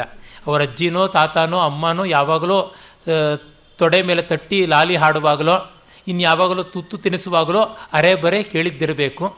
ಅಥವಾ ಇನ್ನೆಲ್ಲೋ ಸಿನಿಮಾದಲ್ಲೋ ಎಲ್ಲಿಯೋ ಹಾಗೆ ಹೀಗೆ ಕೇಳಿದ್ರು ಪಿಕ್ಡಪ್ ಮಹಾಭಾರತವೇ ಹೊರತುನುವೆ ನಾಟ್ ವೆಲ್ ರೆಡ್ ಮಹಾಭಾರತ ಅಂತ ಸ್ಪಷ್ಟವಾಗಿ ಹೇಳಬಲ್ಲೆ. ಪ್ರಾಯಶಃ ಪರ್ವವನ್ನು ಅವರು ಓದಿರಲಾರು ಅನ್ಸುತ್ತೆ. ನಾನು ಹೇಳಿದನಲ್ಲ, ಅವರು ಲೇಖಕರು, ಮನುಷ್ಯರಲ್ಲ. ಹಾಗಾಗಿ ಅಸೂಯೆ ಪಟ್ಟುಕೊಂಡು ದೂರಕ್ಕೆ ಇದ್ದಿರಬಹುದು ನಮಗೆ ಗೊತ್ತಾಗುತ್ತೆ ಇಲ್ಲಿ ಅವರು ಕೊಟ್ಟಿರ್ತಕ್ಕಂಥ ಚಿತ್ರಣ ನಮ್ಮ ಬದುಕುಗಳಿಗೆ ತುಂಬ ಹತ್ತಿರವಾದದ್ದು. ಯಾಕೆ ಅಂದರೆ ವ್ಯಾಸ ಭಾರತದಲ್ಲಿ ಅದೇ ಇರತಕ್ಕಂಥದ್ದು. ಅವರ ಮಾತುಗಳಲ್ಲಿಯೇ ಹೇಳಿಬಿಟ್ರೆ ನನ್ನ ಎಲ್ಲ ಶ್ರಮ ಬಹಳ ಪರಿಹೃತವಾಗುತ್ತೆ. ನಾನು ಬರೆಯುತ್ತಿರುವುದು ಭಾರತದ ಪಾತ್ರಗಳ ಕಥೆಯನ್ನಲ್ಲ. ಮಾನವ ಅನುಭವದ ವಿವಿಧ ಮುಖ, ರೂಪ, ಮಾನವ ಸಂಬಂಧ, ಸ್ವರೂಪ ಮತ್ತು ವಿವೇಚನೆಗಳನ್ನು ಎಂಬ ಪ್ರಜ್ಞೆ ನನಗೆ ಉದ್ದಕ್ಕೂ ಇತ್ತು ಅಂತ. ಅಂದರೆ ಅವರು ಭಾರತದ ಪಾತ್ರಗಳ ಕಥೆಯನ್ನೆಲ್ಲ ಬರೆಯೋದು, ನಮ್ಮ ಬದುಕನ್ನು ಬರೆದದ್ದು ಅಂತ. ಕುಮಾರವ್ಯಾಸ ಪಂಪ ಮಾಡಿರೋದು ಅದೇ ಅಲ್ವಾ? ದ್ರೌಪದಿಯ ಸ್ವಯಂವರಕ್ಕೆ ಬುದ್ಧಲಿಂಗಿಗಳು ಬಂದಿದ್ರು ಅಂತ ಕುಮಾರವ್ಯಾಸ ಬರೀತಾನೆ. ಬೌದ್ಧರು ಯಾವಾಗ ಬಂದಿದ್ರು? ಲಿಂಗಾಯತರು ಯಾವಾಗ ಬಂದಿದ್ರು? ನರಸಿಂಗಂಗಂ ಜಾಕವ್ಯ ಜಾಕಬ್ಯಗಂ ನಾಂ ಮಗನಾದೊಡೆ ಅಂತ ಪಂಪನ ಅರ್ಜುನ ಪ್ರತಿಜ್ಞೆ ಮಾಡ್ತಾನೆ.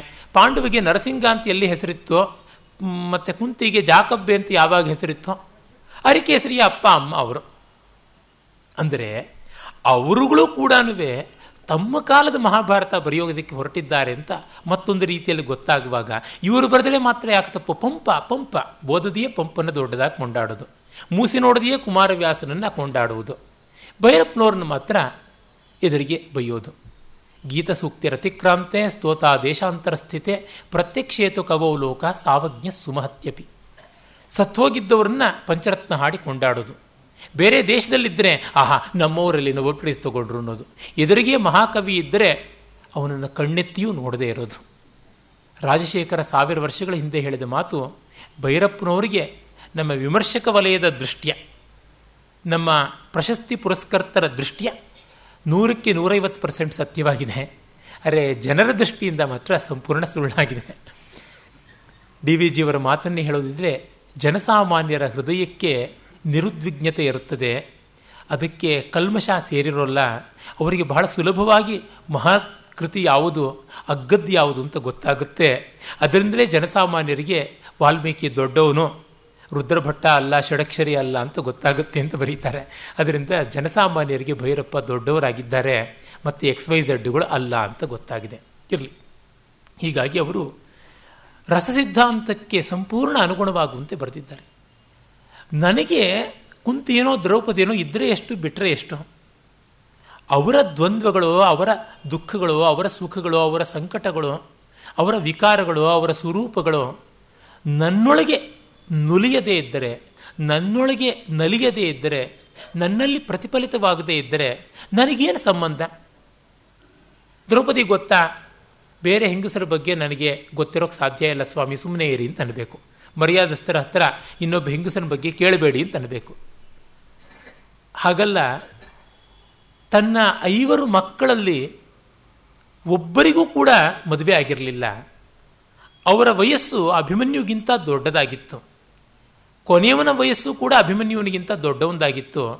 ಆದರೆ ಅರ್ಜುನ, ಉತ್ತರೆಯನ್ನ, ನಿನಗೆ ಕೊಟ್ಟು ಮದುವೆ ಮಾಡ್ತೀನಿ ಅಂತ ವಿರಾಟ ಕೇಳಿದಾಗ ಇಲ್ಲ ಇಲ್ಲ, ನಾನು ಅವಳನ್ನ ಮಗಳಂತೆ ನೋಡಿ ಶಿಷ್ಯಳಂತೆ ಸ್ವೀಕಾರ ಮಾಡಿದ್ನು. ಹಾಗಾಗಿ ನನ್ನ ಮಗನಿಗೆ ಕೊಟ್ಟುಬಿಡಿ ಅಂತ ಅಭಿಮನ್ಯು ಹದಿನಾರು ವರ್ಷದ ಹುಡುಗನಿಗೆ ಮದುವೆ ಮಾಡಿಸ್ದ. ಅದೇ ಪಂಚ ಉಪಪಾಂಡವರಿದ್ದಾರಲ್ಲ, ಪ್ರತಿವಿಂಧ್ಯ, ಶ್ರುತಸೋಮ ಎಲ್ಲ ಶ್ರುತಸೇನಾದಿಗಳು. ಅವರಲ್ಲಿ ಒಬ್ಬರು ಕೊಟ್ಟಾದರೂ ಮದುವೆ ಮಾಡಬಾರ್ದಾಗಿತ್ತ. ಯಾಕೆ? ನಾಲ್ವರ ನಡುವಣ ಹಾವು ಸಾಯದು ಕುಮಾರವ್ಯಾಸ ಹೇಳಿದ್ದು. ಹತ್ತು ಜನರ ಮಧ್ಯದಲ್ಲಿ ಹಾವು ಹೋದರೆ ಅವನ ಕೊಲ್ಲಲಿ, ಇವನ ಕೊಲ್ಲಲಿ ಅಂತ ಸುಮ್ಮನೆ ಇರ್ತಾರೆ. ಪಬ್ಲಿಕ್ ಟ್ಯಾಪನ್ನು ಯಾರೂ ರಿಪೇರಿ ಮಾಡೋಲ್ಲ. ಪಬ್ಲಿಕ್ ಟಾಯ್ಲೆಟನ್ನು ಯಾರೂ ಕ್ಲೀನ್ ಮಾಡೋಲ್ಲ. ಯಾಕೆ? ಎಷ್ಟೋ ಜನ ಬಳಸ್ತಾರೆ, ನಾನು ಯಾತಕ್ಕೆ ಕ್ಲೀನ್ ಮಾಡಲಿ ಅಂತ. ಹೀಗಾಗಿ ಐದು ಜನರ ಮಕ್ಕಳಿಗೆ ನಾನು ಯಾಕೆ ಮದುವೆ ಮಾಡಲಿ ಅಂತ ಅರ್ಜುನಿಗೆ ಬಂದಿರಬಹುದು ಅಂತ ದ್ರೌಪದಿಗೆ ಅನಿಸಿದ್ದಲ್ಲಿ ಖಂಡಿತ ನಮಗೆ ಗೊತ್ತಾಗುತ್ತೆ, ಇವತ್ತು ಸಾರ್ವಜನಿಕ ವ್ಯವಸ್ಥೆಗಳು ಯಾಕೆ ಹದಗೆಡ್ತಾ ಇವೆ? ನನ್ನದಲ್ಲ ಅಂತ ನಾವು ಬಹಳ ಸುಲಭವಾಗಿ ಅಂದುಕೋತೀವಲ್ಲ. ದ್ರೌಪದಿ ಎಲ್ಲರಿಗೂ ಸೇರಿದ್ರಿಂದ ಯಾರಿಗೂ ಸೇರ್ ಸೇರಲಿಲ್ಲ. ನಾಥವತಿ ಅನಾಥ. ಹೀಗೆ ನೋಡಿದಾಗ ನಮಗೆ ಎಷ್ಟು ಬೇಗ ದ್ರೌಪದಿಗೆ ಕಾಡಿದ ಅನಾಥ ಪ್ರಜ್ಞೆ ಎಂಥದ್ದು ಅಂತ ಗೊತ್ತಾಗುತ್ತಲ್ಲ. ಅದನ್ನು ಪರ್ವ ತೋರಿಸಿಕೊಡ್ತದೆ ಅವರು ಮತ್ತೆ ಹೇಳ್ತಾರೆ, ಸಾಹಿತ್ಯ ಸೃಷ್ಟಿಯಲ್ಲಿ ಪ್ರತ್ಯಕ್ಷ ಪರೋಕ್ಷಗಳೆಂದು ಅನುಭವವನ್ನು ವಿಂಗಡಿಸುವುದೇ ತಪ್ಪು. ನಾನು ಬರೆಯುವ ದ್ರವ್ಯವೆಲ್ಲ ಪ್ರತ್ಯಕ್ಷವೇ. ಒಂದೆರಡು ವಿವರದಲ್ಲೋ ಶಬ್ದಗಳಲ್ಲಿಯೋ ಅರಕೆ ಉಳಿದಿರಬಹುದು. ಆದರೆ ಮೂಲ ದ್ರವ್ಯ ನನ್ನ ಅನುಭವದಿಂದ ಒಸರಿ ಬರುತ್ತಿದೆ. ಅದಕ್ಕೆ ಆ ಕಾಲ ಈ ಕಾಲವೆಂಬ ಭೇದವಿಲ್ಲ ಎಂಬ ಭಾವ ಬಲಿಯಿತು ಅಂತ. ಬಹಳ ನಿಜ. ಮತ್ತೆ ನೋಡಿ, ಅವರ ನಮ್ರತೆ ಕೂಡ ಇದೆ. ಒಂದೆರಡು ವಿವರದಲ್ಲೋ ಶಬ್ದದಲ್ಲೋ ಅರಕೆ ಉಳಿಯಬಹುದು. ಉಳಿದಿದೆ. ಒಂದು ಕಡೆ ಇವರು ತಮಾಷೆ ಅನ್ನೋ ಶಬ್ದ ಬಳಸ್ತಾರೆ. ಈ ಬಳಕೆಯ, ಪರ್ವದ ಬಳಕೆಯ ಕನ್ನಡಕ್ಕೆ ತಮಾಷೆ ಅಂತಕ್ಕಂಥ ಉರ್ದು ಮೂಲದ, ಪರ್ಷಿಯನ್ ಮೂಲದ ಶಬ್ದ ಸರಿ ಹೋಗಲ್ಲ. ಮತ್ತೊಂದು ಕಡೆ ಅವರು, ಈ ಏಳು ಭಾಗ ಸೈನ್ಯ, ಹನ್ನೊಂದು ಭಾಗ ಸೈನ್ಯ ಅಂತಾರೆ. ಅರೆ ಪತ್ತಿ ಅನೀಕಿನಿ ಮತ್ತೆ ಈ ರೀತಿಯಾದಂಥ ಟೆಕ್ನಿಕಲ್ ಟರ್ಮ್ಸನ್ನೆಲ್ಲ ಬಳಸುವಾಗ ಅಕ್ಷೋಹಿಣಿ ಬಳಸಿದರೆ ಏನು ಪ್ರಾಣ ಹೋಗ್ತಾ ಇರಲಿಲ್ಲ. ಹೀಗೆ ಕಾಣಿಸುತ್ತೆ ಒಂದೋ ಎರಡೋ ಅರಕೆ ಅಂತ ಅನ್ಬಹುದು. ಆದರೆ ಅದು ಎಲ್ಲಿ? ಒಂದೋ ಎರಡೋ ಶಬ್ದಗಳಲ್ಲಿ ಅಂತ ಅವರು ಹೇಳಿದಂತೆ ಅಷ್ಟೇ ಇನ್ನೊಂದು ಕಡೆ ಅವರು ಎಲ್ಲಿಯೋ ಒಂದು ಎರಡೋ ಸ್ಕಾಲಿತ್ಯ ಮಾಡಿದ್ದಿರಬಹುದು, ವಿಮರ್ಶಕರು ತೋರಿಸ್ತಾರೆ. ಆದರೆ ಅದು ಈ ಆರುನೂರ ಹದಿನಾರು ಪುಟಗಳಿಗೂ ಹೆಚ್ಚಿರತಕ್ಕಂಥ ಕಾದಂಬರಿಯಲ್ಲಿ ಇನ್ನೂ ಕರೆಕ್ಟಾಗಿ ಹೇಳಬೇಕು ಅಂತಂದರೆ ಆರುನೂರ ಹತ್ತೊಂಬತ್ತು. ಪುಟಗಳ ಈ ಕಾದಂಬರಿಯ ವಿಸ್ತಾರದಲ್ಲಿ ಎಲ್ಲಿಯೋ ಹೋಗ್ಬಿಡುತ್ತವೆ ಎಲ್ಲಿಯೋ ಹೋಗ್ಬಿಡುತ್ತವೆ. ಏನೂ ಅಲ್ಲ. ಇದು ನಾವು ಗಮನಿಸಬೇಕಾದ್ದು. ಬಾಹುಳ್ಯ ಗುಣಬಾಹುಳ್ಯವನ್ನು ನಾವು ನೋಡಬೇಕು. ಮತ್ತೆ ಆ ಕನ್ಸಿಸ್ಟೆನ್ಸಿ ಆದ್ಯಂತವಾಗಿ ಅದನ್ನು ಕಾಪಾಡಿಕೊಂಡು ಬಂದಿದ್ದಾರಲ್ಲ ಸಾತತ್ಯ ಅದು ಬಹಳ ದೊಡ್ಡದು. ಪಂಪನಂತವನಿಗೆ ಎಲ್ಲಂದ್ರೆ ಅಲ್ಲಿ ಜಾರಿ ಬಿದ್ದೋಗ್ಬಿಡುತ್ತೆ. ಕುಮಾರವ್ಯಾಸನಿಗೆ ಹೇಗಂದ್ರೆ ಹಾಗೆ ಮಾತು ಲಂಗು ಲಗಾಮ ತಪ್ಪು ಹೋಗ್ಬಿಡುತ್ತೆ ಇವರು ಆ ಅಖಂಡತೆಯನ್ನು, ಸಾವಯವ ಶಿಲ್ಪ ಸಮಗ್ರತೆಯನ್ನು ಕಾಪಾಡಿಕೊಂಡು ಬರ್ತಾರಲ್ಲ, ಅದು ಅಸಾಧಾರಣವಾದಂಥ ಏಕಾಗ್ರತೆಯಿಂದ, ಅವಧಾನದಿಂದ, ಸಂಯಮದಿಂದ, ಮತ್ತು ಅಧ್ಯಯನಶೀಲತೆಯಿಂದ, ಮತ್ತು ಪ್ರತಿಭೆಯ ಇಂಟೆಗ್ರಿಟಿ ಅಂತೀವಲ್ಲ ಸಂಘಟನೆಯಿಂದ ಬಂದಿರುವಂಥದ್ದು ಅನ್ನೋದ್ರೊಳಗೆ ಯಾವ ಸಂದೇಹ ಕೂಡ ಕಾಣಿಸುವಂಥದ್ದಲ್ಲ. ಕೆಲವೊಂದು ಮಿತಿಗಳು ತೋರುತ್ತವೆ. ಉದಾಹರಣೆಗೆ ಭೈರಪ್ಪನವರು ಈ ಕಾದಂಬರಿ ಬರೆಯುವಾಗ ಪ್ರಾಯಶಃ ಅವರು ಕೂಡ ಆರ್ಯರ ಆಗಮನ, ಆಕ್ರಮಣ ಇತ್ಯಾದಿಗಳನ್ನು ಒಪ್ಪಿಕೊಂಡಿದ್ದಂಥವ್ರು ಅನಿಸುತ್ತೆ. ಅದೇ ಆವರಣಕ್ಕೆ ಬರೋ ಹೊತ್ತಿಗೆ ಅದೆಲ್ಲ ಪರಾಸ್ತವಾದದ್ದು ಅಂತ ಅವರಿಗೆ ಅರಿವಾಗಿತ್ತು. ಆ ಮಟ್ಟದ ಸಂಶೋಧನೆ ಅವರಿದ್ದ ಕಾಲಕ್ಕೆ ಆಗಿರಲಿಲ್ಲ. ಅಂದರೆ ಪರ್ವ ಬರದ ಕಾಲಕ್ಕೆ ಆಗಿರಲಿಲ್ಲ. ಕೆಲವೊಬ್ಬರು ಮಾಡಿದ್ರು. ಉದಾಹರಣೆಗೆ ಎ ಸಿ ದಾಸ್ ಅಂತವರಾಗಲಿ, ಶ್ರೀಕಂಠ ಶಾಸ್ತ್ರಿಗಳಾಗಲಿ ಮಾಡಿದ್ರು. ಅರೆ ಭೈರಪ್ಪನವರು ಆ ಕಡೆ ಬರವಣಿಗೆಯನ್ನು ಗಮನಿಸಿರಲಿಲ್ಲ ಅಂತ ಗೊತ್ತಾಗುತ್ತೆ. ಇರಲಿ. ಆದರೆ ಆ ಒಂದು ಆರ್ಯರ ಆಗಮನ, ಆಕ್ರಮಣ ಇತ್ಯಾದಿಗಳು ಇದರ ಮೇಲೆ ನಿರ್ಣಾಯಕವಾದಂಥ ಪ್ರಭಾವ ಬೀರಿಲ್ಲ. ಕಥಾಶಿಲ್ಪದ ಮೇಲಾಗಲಿ, ಆ ಪಾತ್ರ ಚಿತ್ರಣದ ಮೇಲಾಗಲಿ, ಒಂದು, ಎರಡು ಕಡೆ ಬರ್ತಕ್ಕಂಥ ರೆಫರೆನ್ಸಸ್ ಬಿಟ್ಟರೆ ಆದರೂ ಅದು ಒಂದಿದೆ, ಒಂದು ಅರಕೆ ಅಂತನ್ನುವಂಥದ್ದು ಕಾಣಸಿಗುತ್ತದೆ. ಇನ್ನು ಉಳಿದಂತೆ ನಾವು ನೋಡಿದರೆ ಅಲ್ಲಿ ಈ ರೇಸ್ ಅಂತೀವಲ್ಲ, ಜನಾಂಗೀಯವಾದ ಸ್ವಲ್ಪ ಕಾಣಿಸುತ್ತದೆ. ಈಗ ಜನಾಂಗೀಯವಾದಕ್ಕೆ ಯಾವ ಕವಡೆ ಕಾಸಿನ ಕಿಮ್ಮತ್ತು ಇಲ್ಲ ಅಂತ ಅನ್ನೋದು ಈಗಲೂ ಸಂಶೋಧನೆಯಿಂದ ಗೊತ್ತಾಗಿದೆ. ಆದರೂ ಅದು ಮುಖ್ಯವಾದಂಥ ಒಂದು ಪರಿಣಾಮವನ್ನು ಬೀರೋಲ್ಲ. ಒಂದು ಹೆಚ್ಚಿನ ಮಟ್ಟಿಗೆ ಇದನ್ನು ಹೇಳಿದ್ರೆ ಒಂದು ಮೂವತ್ತು ಪರ್ಸೆಂಟ್ ಪರಿಣಾಮ ಆಗಬಹುದು ಎಪ್ಪತ್ತು ಪರ್ಸೆಂಟ್ ಇಲ್ಲದ್ದು. ಹಾಗಾಗಿ ನಾವು ಗುಣಬಾಹುಳ್ಯದಿಂದ ಅದನ್ನು ನೋಡಿದಾಗ ಆ ದೃಷ್ಟಿಯಿಂದಲೂ ಸಮರ್ಥವಾದಂಥ ಕೃತಿ ಅಂತ ನಮಗೆ ಗೊತ್ತಾಗುತ್ತೆ. ಇರಲಿ, ಅವರು ಅದಕ್ಕೆ ಮಾಡಿಕೊಂಡಂಥ ಸಿದ್ಧತೆ, ಸಂಶೋಧನಾ ಸಾಮಗ್ರಿ ಇವೆಲ್ಲ ತುಂಬ ವಿಶೇಷವಾದಂಥದ್ದು. ಆ ಕಾಲದ ಪುನರ್ನಿರ್ಮಾಣ. ಮತ್ತೆ ನೋಡಿ ಅವರ ಒಂದು ಪ್ರತಿಭೆ. ಯಾವ ರೀತಿಯಲ್ಲಿ ಆ ಒಂದು ಸಂಶೋಧನೆಗಳ ರೂಪಕ್ಕೆ ಬರದೇ ಇದ್ದರೂ ಕೂಡ ಸರಿಯಾದದ್ದನ್ನು ಕಂಡಿದೆ ಅಂತಂದರೆ, ಇವರು ಕೊಡ್ತಕ್ಕಂಥ ಮಹಾಭಾರತದ ಚಿತ್ರಣ ಅದೆಲ್ಲ ನೋಡಿದ್ರೆ, ಈಚೆಗೆ ನವರತ್ನ ರಾಜಾರಾಮ್ ಅವರಾಗಲಿ, ಶ್ರೀಕಾಂತ್ ಅಲಗೇರಿ ಆಗಲಿ ಫ್ರಾಲಿ ಆಗಲಿ ಮತ್ತು ಲಾಲ್ ಆಗಲಿ ಇವರುಗಳೆಲ್ಲ ಮಾಡಿರುವಂಥ ಸಂಶೋಧನೆಯ ಹಿನ್ನೆಲೆಯಲ್ಲಿ ನಮಗೆ ನೋಡಿದಾಗ ಮಹಾಭಾರತದ ಕಾಲ ಯಾವುದನ್ನ ಸೂತ್ರ ಪೀರಿಯಡ್ ಅಂತ ಕರೀತಾರೆ. ಅದಕ್ಕೆ ಬಂದು ಕೂತ್ಕೊಳ್ಳುತ್ತೆ. ಅದು ಈ ಹರಪ್ಪ ಮೊಹಂಜದಾರೋ ಸಂಸ್ಕೃತಿ ಅಂತ ಏನು? ಇಂಡಸ್ ವ್ಯಾಲಿ ಸಿವಿಲೈಸೇಷನ್, ಈಗ ಅದು ಸಿಂಧು ಸರಸ್ವತಿ ಸಂಸ್ಕೃತಿ ಅಂತ ಆಗಿದೆಯಲ್ಲ, ಆ ಹಂತಕ್ಕೆ ಬರುತ್ತೆ ಅನ್ನೋದಕ್ಕೆ ಇವರು ಅಲ್ಲಿ ಕೊಡುವಂಥ ಜನಜೀವನ, ಅಲ್ಲಿರುವಂತಹ ಒಂದು ನಗರ ನಿರ್ಮಾಣ, ಆ ಎಲ್ಲ ವಿವರಗಳು ಕೂಡ ಬಹಳ ಅಚ್ಚುಕಟ್ಟಾಗಿ ಹೊಂದಿಕೊಳ್ಳುತ್ತವೆ ಅಂದರೆ ಭೈರಪ್ಪನವರು ಅವರಿಗೆ ಅರಿವಿಲ್ಲದೆಯೋ ಏನೋ, ಈ ಒಂದು ಸಿದ್ಧಾಂತದ ಹತ್ತಿರಕ್ಕೆ ಬಂದು ಮುಟ್ಟಿದ್ದಾರೆ, ಆ ನಾಗರಿಕತೆಯ ದೃಷ್ಟಿಯಿಂದ, ಸಂಸ್ಕೃತಿಯ ಚಲನಾತ್ಮಕತೆಯ ದೃಷ್ಟಿಯಿಂದ ಅಂತ ನಾವು ಅರಿಯಬಹುದು. ಇರಲಿ, ಇವೆಲ್ಲ ಬಾಹ್ಯ ವಿವರಗಳಾದವು. ಇನ್ನು ನೇರವಾಗಿ ಪರ್ವದ ಕೆಲವು ಮುಖ್ಯಾಂಶಗಳ ಕಡೆಗೆ ಬರೋಣ. ಅನೇಕ ವಿವರಗಳು ಇರ್ತವೆ. ಭೈರಪ್ಪನವರ ಕಾದಂಬರಿ ಅಂತಂದರೆ ನೂರು ಜಡೆ ಕೋಲಾಟ. ಬೇಕಾದಂತೆ ಅದು ಜಡೆ ಹಾಕಿಕೊಳ್ಳೋದು. ಮತ್ತು ಆ ಜಡೆ ಬಿಡಿಸುವುದಕ್ಕೂ ಅಷ್ಟೇ ಕೌಶಲ ಬೇಕು. ಅದು ಸಿಕ್ಕಾಗುತ್ತೆ, ಅದು ಬೇಡ ನಮಗೆ. ಇಟ್ ಮೇಕ್ಸ್ ಅ ಸಿಕ್ ಅಂತ ಹೇಳೋದಿದ್ರೆ ನೂರು ಪದರ ಚಿರೋಟಿಯನ್ನು ತಿಂದಂತೆ ಅಂತ ಹೇಳ್ಬೋದು. ಮಿಕ್ಕ ಲೇಖಕರು ಬರೆಯೋದು, ಸಾಟಿ ಹಾಕದೆ ಬರೀ ಬೋಳು ಚಪಾತಿ ರಟ್ನಿಸಿದಂತೆ ಸೂಖ ರೊಟ್ಟಿ. ಸ್ನೇಹವೇ ಇರೋದಿಲ್ಲ ಅದರೊಳಗೆ. ಅದು ಒಂದೇ ಚಕ್ಕಳ. ಇನ್ನೇನು ಇಲ್ಲ, ಒಂದೇ ಪದರ. ಅದ್ವೈತ ಅದು. ಇನ್ನು ಕೆಲವರು ಮಾಡಿದ್ರೆ ಪೂರಿ, ಎರಡು ಪದರ ಅಷ್ಟೇನೆ. ಇವರು ಮಾಡಿದ್ರೆ ಮಾತ್ರ ನೂರು ಪದರ ಚಿರೋಟಿ ಇದ್ದಂತೆ. ಎಷ್ಟು ಲೇಯರ್ಸ್ ಆಫ್ ಇಂಟರ್ಪ್ರಿಟೇಷನ್ ಅಂತೀವಲ್ಲ, ಅನೇಕ ಪದರುಗಳ ಒಂದು ಧ್ವನಿಗೆ ಅವಕಾಶ ಇರತಕ್ಕಂಥದ್ದು ಅವರ ರಚನೆ. ನಾನು ಐದನೇ ಬಾರಿ ಪರ್ವ ಓದ್ತಾ ಇರೋದು, ಆದ್ಯಂತವಾಗಿ. ಅನೇಕ ಬಾರಿ ಹದಿನೈದು, ಇಪ್ಪತ್ತು ಸರ್ತಿ ಕೆಲವು ಭಾಗಗಳನ್ನೇ ಓದಿದ್ದೀನಿ. ಹಾಗವನ್ನೆಲ್ಲ ಲೆಕ್ಕ ಹಾಕಿದ್ರೆ ಒಂದು ಹತ್ತು ಸರ್ತಿ ಆಗ್ಬೋದು. ಕವರ್ ಟು ಕವರ್ ಅಂತ ದೀಕ್ಷೆ ಹಿಡಿದು ಕೂತು ಓದಿದ್ದು ಇದು ಐದನೇ ಬಾರಿ. ಈಗ ಓದ್ತಾ ಇದ್ದೀನಿ ಐದಾರು ದಿವಸಗಳಿಂದ.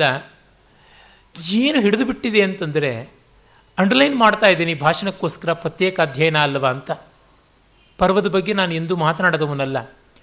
ಎಷ್ಟು ನಾವು ಅಂಡರ್ಲೈನ್ ಮಾಡೋಣ, ಎಷ್ಟು ಬಿಡೋಣ, ಯಾವುದನ್ನು ಬಿಡೋಣ, ಎಷ್ಟು ಧ್ವನಿಗಳು ಕಾಣಿಸ್ತಾ ಇವೆಯಲ್ಲ ಅಂತ. ಭೈರಪ್ಪನವ್ರನ್ನ ಡಿಬೇಟರ್ ಅಂತ ಹೇಳೋದು, ಅಲ್ಲಿ ಕಾವ್ಯ ಇಲ್ಲ ಅಂತ ಹೇಳೋದು, ವಕೀಲಿ ಮಾಡ್ತಾರೆ ಅಂತ ಹೇಳೋದು ಬೇಜವಾಬ್ದಾರಿಯ ಅಸಂಬದ್ಧವಾದ ಅಪ್ರಲಾಪಗಳು ಅಂತ ಅನ್ನೋದಕ್ಕೆ ಯಾವ ಯಾವ ರಿಯಾಯಿತಿನೂ ತೋರಿಸಬೇಕಾಗಿಲ್ಲ. ಕಾರಣ, ಇದಕ್ಕಿಂತ ಉತ್ತಮವಾಗಿ ಗದ್ಯ ಕಾವ್ಯವನ್ನು ಬರೆಯೋದಕ್ಕೆ ಸಾಧ್ಯ ಅಂತ ಅವರ ಆ ಚೌಕಟ್ಟಿನಲ್ಲಿ ನನಗಂತೂ ಅನಿಸೋದಿಲ್ಲ.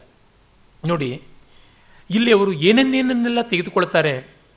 ಸೃಷ್ಟಿಯ ಬಗ್ಗೆ ತೆಗೆದುಕೊಳ್ತಾರೆ, ಹುಟ್ಟಿನ ಬಗ್ಗೆ ತೆಗೆದುಕೊಳ್ತಾರೆ, ಮೈಥುನದ ಬಗ್ಗೆ ತೆಗೆದುಕೊಳ್ತಾರೆ, ಮತ್ತು ಋತುವಿನ ಬಗ್ಗೆ ತೆಗೆದುಕೊಳ್ತಾರೆ ಅವುಗಳಿಂದ ಬರತಕ್ಕಂಥ ಬೇರೆ ಬೇರೆ ಬೇರೆ ಬೇರೆ ಆಯಾಮಗಳ ಬಗ್ಗೆ ತಗೋತಾರೆ. ಇದೆಲ್ಲ ಸೃಷ್ಟಿ ಅನ್ನುವ ಒಂದು ಮಹಾ ಮೌಲ್ಯದ ಹಿಂದೆ ಬರುತ್ತೆ. ಮಹಾತತ್ವದ ಹಿಂದೆ. ವೈಯಕ್ತಿಕವಾದ ಹುಟ್ಟು. ಅದು. ಅದಕ್ಕೆ ಕಾರಣವಾಗುವ ಮೈಥುನ. ಅದರ ಪ್ರಭೇದಗಳಾದಂಥ ನಿಯೋಗ. ಬೀಜವ, ಕ್ಷೇತ್ರವ ಅನ್ನುವಂಥ ತಗಾದಿಗಳು. ಮತ್ತೆ ಪ್ರತಿಲೋಮ, ಅನುಲೋಮ ಮೊದಲಾದಂಥ ವಿವಾಹ ಕ್ರಮಗಳು. ಹೀಗೆ ಎಷ್ಟೆಷ್ಟೋ ಬರ್ತದೆ. ಇನ್ನು ಅದಕ್ಕೆ ಮೂಲ ಕಾರಣವಾಗತಕ್ಕಂಥ ದಾಂಪತ್ಯ ಅದು ಸ್ವಯಂವರದ್ದ. ಸ್ವಯಂವರ, ಸಾಕ್ಷಾತ್ ಸ್ವಯಂವರವ ವೀರ್ಯ ಶುಲ್ಕ ಪಣ ಇಟ್ಟು. ಈಗ ದ್ರೌಪದಿ ಮಾಡಿದ್ದು ವೀರ್ಯ ಶುಲ್ಕ. ಹಾಗಲ್ಲದೆ ಬೇರೊಂದು ರೀತಿಯಲ್ಲಿ, ಅಂದರೆ ಇಂದುಮತಿ ಮೊದಲಾದವರು ಮಾಡಿದ್ದು, ತಾವು ಇಷ್ಟ ಇರ್ತಕ್ಕಂಥವನಿಗೆ ಮಾಲೆ ಹಾಕ್ತಕ್ಕಂಥದ್ದು, ಅಲ್ಲಿವರೆಗೂ ಬರುವುದು. ಕನ್ಯಾಶುಲ್ಕ ಅಂದರೆ ವಧುವನ್ನು ವಿಕ್ರಯ ಮಾಡ್ತಕ್ಕಂಥದ್ದು. ಹೀಗೆ ಅನೇಕ ವಿಧವಾಗಿ, ಅಂದರೆ ಸೃಷ್ಟಿ ಅಂತಕ್ಕಂಥ ಒಂದು ನೈಸರ್ಗಿಕ ಮೌಲ್ಯ ಹೋಗಿ ಸಾಮಾಜಿಕ ಮೌಲ್ಯ ವಿವಾಹದಲ್ಲಿ ಹಿಂದೆ ಬರತಕ್ಕಂಥದ್ದು. ಮುಂದೆ ಬೆಳವಣಿಗೆಯಲ್ಲಿ ನಮಗೆ ಅದು ಸಾಮಾಜಿಕವಾದ, ಆರ್ಥಿಕವಾದ ಬಗೆ ಬಗೆಯಾದ ಮೌಲ್ಯಗಳಿಗೆ ಕಾಣತಕ್ಕಂಥದ್ದು. ಹೀಗೆ. ಮತ್ತು ಆ ಪ್ರಕೃತಿಯಲ್ಲಿ ನೋಡುವಾಗ ಬೇಸಿಗೆ, ಅಲ್ಲಿಂದ ಮಳೆ. ಆ ಮಳೆಯಲ್ಲಿ ಆಗತಕ್ಕಂಥ ಅತಿವೃಷ್ಟಿಯಿಂದ ಸೃಷ್ಟಿ ಲಯ ಆಗುವ ರೀತಿ. ಅಂದರೆ ಹುಟ್ಟೇ ಸಾವಿಗೆ ಕಾರಣವಾಗುವಂಥ ಒಂದು ರೀತಿ. ಹೀಗೆ ಅನೇಕ ಪದರಗಳಲ್ಲಿ ಸೃಷ್ಟಿಯನ್ನೇ ಕುರಿತು ಅವರು ಚರ್ಚೆ ಮಾಡ್ತಾರೆ. ಇನ್ನು ಮತ್ತೆ ಸಾವಿನ ಬಗ್ಗೆ ಬಂದಾಗಲಂತೂ ಅನೇಕ ವಿಧವಾದ ಸಾವುಗಳು. ಮೌಲ್ಯದಿಂದ ಸತ್ತಂಥವನು, ಅಹಂಕಾರದಿಂದ ಸತ್ತಂಥವನು, ನಿರ್ವೀರ್ಯತೆಯಿಂದ ಸತ್ತಂಥವನು, ಮತ್ತೆ ಅವನು ಯುದ್ಧದಲ್ಲಿ ಸತ್ತವನು, ಪ್ರಾಯೋಪವೇಶ ಮಾಡಿ ಸತ್ತಂಥವನು. ಹೀಗೆ ಬಗಬಗಿಯಾದ ರೀತಿಯ ಸಾವು, ಮತ್ತು ಒಂದು ಪರಂಪರೆಯ ಸಾವು, ಒಂದು ಜ್ಞಾನದ ಸಾವು, ಒಂದು ಮೌಲ್ಯ ವಿಸ್ಮೃತಿಯ ಸಾವು, ಹೀಗೆ ಅನೇಕ ವಿಧವಾದ ಸಾವುಗಳನ್ನು ತೋರ್ಪಡಿಸ್ತಾರೆ. ಹಾಗೆ ಲಯ ಕೂಡ. ಮಳೆಯ ಕೊಚ್ಚಿ ಹಾಕುವಿಕೆ ಲಯ ಬೇಸಿಗೆಯ ಅಲ್ಲಯ್ಯ. ಕಾಡನ್ನು ಬೆಂಕಿಗೆ ಹಾಕಿ ಒಟ್ಟಿ ನಾಶನ ಮಾಡ್ತಕ್ಕಂಥ ಲಯ ಹೀಗೆ ಒಂದೇ ಎರಡೇ ಅನೇಕ ವಿಧವಾದಂಥ ಲಯದ ನೆಲೆಗಳನ್ನು ತೋರ್ಪಡಿಸ್ತಾರೆ. ಇವು ಮಹಾಭಾರತದಲ್ಲೂ ಇದೆ. ಮೂಲ ಮಹಾಭಾರತದಲ್ಲಿ ಇಲ್ಲದೆ ಇರೋದೇನಲ್ಲ ನಾವು ಹೇಳಬೇಕಲ್ಲ ಯದಿಹಾಸ್ತಿ ತದನ್ಯತ್ತ ಎನ್ನೇ ಹಾಸ್ತಿ ನತತ್ ಕ್ವಚಿತ್. ಹೌದು. ಆದರೆ ಮಹಾಭಾರತ ಓದುವಾಗ ಸಾಮಾನ್ಯ ಓದುಗರಿ ಯಾವುದೂ ಗೊತ್ತೇ ಆಗೋದಿಲ್ಲ. ಅದನ್ನು ತೋರ್ಪಡಿಸ್ಕೊಡ್ತಾರೆ. ಅಂದರೆ ಒಬ್ಬ ಮಹಾಕವಿಯ ಕೃತಿಗೆ ಇದೊಂದು ಕಾವ್ಯಾತ್ಮಕವಾದ ಭಾಷ್ಯವೂ ಆಗಿದೆ ಅಂತ ಗೊತ್ತಾಗುತ್ತೆ. ನಾನು ಹೇಳಿದ್ನಲ್ಲ, ನಿಮಗೆ ವೇದವ್ಯಾಸರ ಮಹಾಭಾರತ ಮತ್ತು ಪರ್ವ, ಇವೆರಡೂ ಕೂಡ ಎರಡು ಲೆವೆಲ್ಸ್ ಆಫ್ ಫೋಕಸಿಂಗ್ ಇರುವುದು ಒಂದೇ ಸೀನ್ ಫೋಕಸ್ ಮಾತ್ರ ಎರಡು ಮಾಡಿಕೊಳ್ಬೇಕು. ಒಂದು ಕ್ಯಾಮ್ರಾಗೆ ಮತ್ತೆ ಮತ್ತೆ ಫೋಕಸ್ ಮಾಡ್ತಾ ಇರಬೇಕು. ನಮ್ಮ ಕಣ್ಣಿಗಿಂತ ಅದ್ಭುತವಾದ ಕ್ಯಾಮ್ರಾ ಇಲ್ಲ. ಅದು ಎಷ್ಟು ಬೇಗ ಬೇಗ ಆ ಫೋಕಲ್ ಅಂತ ಚೇಂಜ್ ಮಾಡ್ಕೊಂಡು ನೋಡಬಹುದು ಅಂತ ನೋಡಿದಾಗ ಬಗೆಗಣ್ಣಿಗೆ ಇವು ತುಂಬ ಚೆನ್ನಾಗಿ ಸ್ಫುರಿಸ್ತಕ್ಕಂಥವು ಅಂತ ಗೊತ್ತಾಗುತ್ತೆ. ಆಮೇಲೆ ಬಹುಪತಿತ್ವ, ಬಹುಪತ್ನಿತ್ವ, ಎಷ್ಟು ಅನುಕೂಲ ಸಿಂಧು ದಾಂಪತ್ಯ, ಯಾವ್ಯಾವ ರೀತಿ ಇದೆಲ್ಲ ಇರಬಹುದು, ಅವೆಲ್ಲದರ ಸಮಸ್ಯೆಗಳು ಏನು ಅನ್ನೋದನ್ನಷ್ಟನ್ನು ಕೂಡ ಅವರು ಚರ್ಚಿಸೋಲ್ಲ, ಬಿಚ್ಚಿ ತೋರಿಸ್ತಾರೆ. ಒಂದು ಹುಟ್ಟನ್ನೇ ನೋಡಿದರೆ ಔರಸ ಸಂತಾನ, ಕ್ಷೇತ್ರಜ ಸಂತಾನ, ಕಾನೀನ, ಕುಂಡಕ, ಗೋಳಕ, ಎಷ್ಟೆಷ್ಟು ಬಗೆಯಲ್ಲಿರ್ತಕ್ಕಂಥದ್ದು, ಅವೆಲ್ಲದರ ವಿವರಗಳನ್ನು ಕೂಡ ಮಹಾಭಾರತ ಹೇಳಿದೆ. ಇವರು ಅದಕ್ಕೆ ದುರ್ಬಿನ್ ಹಾಕಿ ತೋರ್ಪಡಿಸ್ತಾರೆ. ಇನ್ನು ಇಲ್ಲಿ ಬಂದರೆ ಭಾಷೆ, ಶಾಸ್ತ್ರ, ಆಚಾರ, ನಡವಳಿಕೆ, ವ್ಯತ್ಯಾಸ ಇವೆಲ್ಲ ಎಷ್ಟೊಂದು ಕಾಣಿಸುತ್ತೆ. ನೋಡಿ, ಮೂಲ ಮಹಾಭಾರತದಲ್ಲಿ ಒಂದು ಎಳೆ ಹೇಳಬೇಕು ಅಂದರೆ ಶಲ್ಯ ಕರ್ಣನಿಗೆ ಸಾರಥಿಯಾಗಿರ್ತಾನೆ. ಕರ್ಣನಿಗೂ ಶಲ್ಯನಿಗೂ ಆಗಿ ಬರೋದಿಲ್ಲವಲ್ಲ. ತಗಾದೆ ಶುರುವಾಗುತ್ತೆ. ಮದ್ರರು, ಶಲ್ಯ ಮದ್ರ ದೇಶದವನು ತಾನೆ. ಮಾದ್ರೆಯರ ರೀತಿ ನೀತಿಗಳು, ಅವರ ಅನಾಚಾರಗಳು, ಅದನ್ನೆಲ್ಲ ಕರ್ಣ ಬಾಯಿಗೆ ಬಂದಂಗೆ ಬೈತಾನೆ. ಕರ್ಣ ಸೂತ ಅಂತ ಅವನು ಯಥೇಷ್ಟವಾಗಿ ಕರ್ಣನ್ನ ಬೈತಾನೆ. ಮಹಾಭಾರತದಲ್ಲಿ ಅದು ಎದ್ದು ಕಾಣೋದಿಲ್ಲ.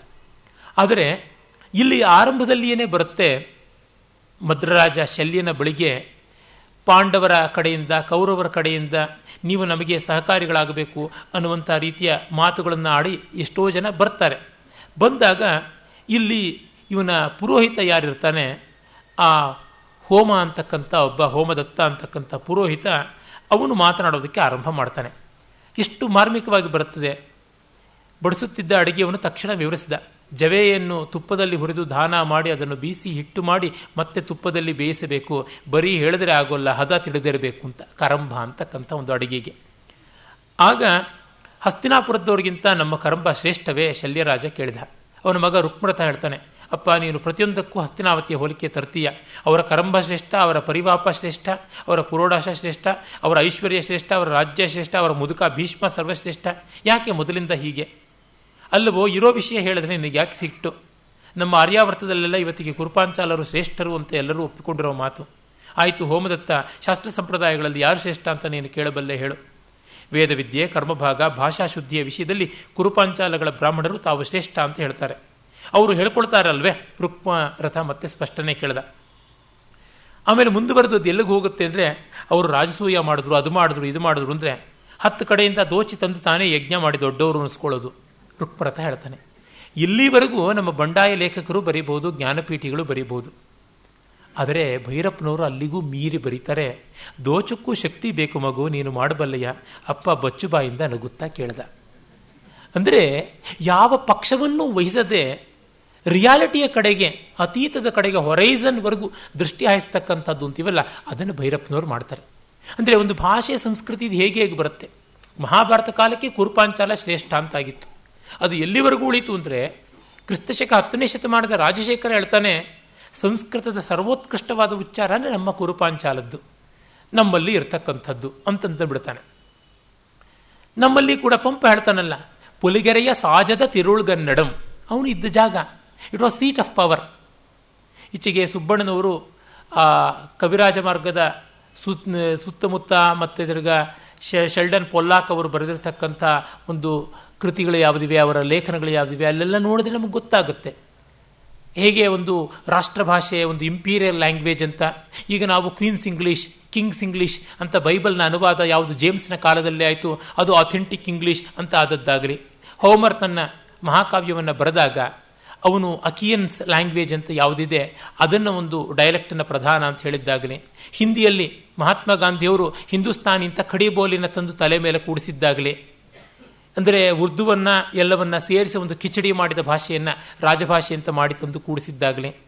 ಕರ್ನಾಟಕಕ್ಕೆ ಬಂದಾಗ ಉತ್ತರ ಕರ್ನಾಟಕದ ಭಾಷೆಯನ್ನು, ದಕ್ಷಿಣ ಕನ್ನಡದ ಭಾಷೆಯನ್ನು ಅಥವಾ ದಕ್ಷಿಣ ಕರ್ನಾಟಕದ ಭಾಷೆಯನ್ನು ಅಂತ ಹೀಗೆಲ್ಲ ತಗಾದೆಗಳು ಯಾವ ರೀತಿ ಇರಬೇಕು ಅಂತ ಅನ್ನೋದಾಗಲೇ ಆಂಧ್ರಕ್ಕೂ ಬಂದಾಗ ಹಾಗೆ.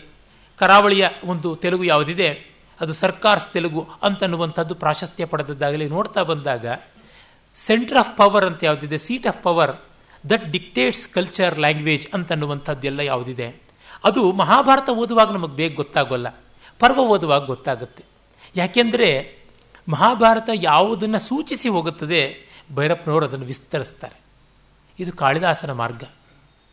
ವಾಲ್ಮೀಕಿ ಯಾವುದನ್ನು ಸೂಚಿಸಿದನೋ ಅದನ್ನು ಕಾಳಿದಾಸ ವಿಸ್ತರಿಸ್ತಾನೆ. ವಾಲ್ಮೀಕಿ ಯಾವುದನ್ನು ವಿಸ್ತರಿಸಿದ್ರೋ ಅದನ್ನು ಕಾಳಿದಾಸ ಸಂಕ್ಷೇಪ ಮಾಡ್ತಾನೆ. ಆತ ಕೈ ಹಾಕದ ಮೇಲೆ ನನಗೇನಿದೆ ವಿವರಿಸೋಕ್ಕೆ ಅಂತ ಭೈರಪ್ಪನವರು ಹಾಗೆ ಮಾಡ್ತಾರೆ. ಬೇರೊಂದು ನೆಲೆಯನ್ನು ಕೊಡಬೇಕು. It's a counterpart not a confrontation ತುಂಬ ಜನ ಪರ್ವವನ್ನು ಮಹಾಭಾರತದ ವಿರೋಧ ಅಂತ ಅಂದುಕೊಂಡಿದ್ದಾರೆ. ಮಹಾಭಾರತಕ್ಕೆ ಪೂರಕ. ಉದಾಹರಣೆಗೆ ನಮ್ಮ ಸುಬ್ಬಣ್ಣನವರು, ಕೆ ವಿ ಸುಬ್ಬಣ್ಣನವರು ವಿದಿಶಯ ವಿದೂಷಕ ಹೇಳಿ ಕಾಳಿದಾಸನ ಮಾಳವಿಕಾಗ್ನಿಮಿತ್ರಕ್ಕೆ ಸಂವಾದಿಯಾಗುವ ಒಂದು ನಾಟಕ ಬರೆದರು. ಹಾಗೆ ಲೋಕ ಶಾಕುಂತಲ ಅಂತ ಶಾಕುಂತಲಕ್ಕೆ ಸಂವಾದಿಯಾಗುವಂಥದ್ದನ್ನು ಬರೆದರು. ಅದನ್ನ ನಮ್ಮ ಜ್ಞಾನಪೀಠಿಗಳು ಎರಡೂ ಬಾಯಲ್ಲಿ ಸ್ವಾಗತಿಸ್ತಾರೆ. ಆದರೆ ಪರ್ವವನ್ನು ಸ್ವಾಗತಿಸೋದಕ್ಕೆ ಮಾತ್ರ ಅವರಿಗೆ ಒಂದು ಬಾಯು ಇರೋದಿಲ್ಲ. ಯಾಕೆ? ಅಂದರೆ ಏನರ್ಥ? ಅಲ್ಲಿ ಬಂದಿರತಕ್ಕಂಥದ್ದು ವೈಚಾರಿಕವಾದ, ವಸ್ತುನಿಷ್ಠವಾದ ವಿಮರ್ಶೆ ಅಲ್ಲ. ಆಗ್ರಹ ಅಂತ ಗೊತ್ತಾಗುತ್ತೆ. ಯಾತಕ್ಕೆ ಇದನ್ನು ಹೇಳ್ತಾ ಇದ್ದೀನಿ ಅಂದರೆ ನಮ್ಮಲ್ಲಿ ಶ್ರದ್ಧಾಳು ವರ್ಗ ಅನ್ನುವುದು ಮಹಾಭಾರತಕ್ಕೆ ಇದೊಂದು ಅಪಚಾರ ಅಂತ ಭಾವಿಸಿಕೊಂಡು ಪರ್ವವನ್ನು ಮೂಲೆಗಿಟ್ಟರೆ ಇನ್ನೊಂದು ಅಶ್ರದ್ಧಾಳು ವರ್ಗ ಅದು ಇವರು ಪ್ರತಿಗಾಮಿಗಳು ಅಂತ ಹೇಳಿ ಅದನ್ನು ಮೂಲೆಗಿಡ್ತು. ಇವರು ವ್ಯಾಸರನ್ನು ಕೊಂಡಾಡ್ತಾರೆ ಅಂತ ಹೇಳಿಬಿಟ್ಟು. ಯಾರೂ ಕೂಡ ಇದನ್ನ ಕೊಂಡು ಓದಿ ಆಡಿದ್ದಲ್ಲ. ಭೈರಪ್ಪನವರಿಗೆ ಕಾಂಪ್ಲಿಮೆಂಟರಿ ಕೊಡೋ ಅಭ್ಯಾಸ ಇಲ್ಲ. ಹಾಗಾಗಿ ಅವರುಗಳಿಗೆ ಯಾರಿಗೂ ಓದಕ್ಕಾಗಿಲ್ಲ ಅಂತ ಅನ್ಸುತ್ತೆ.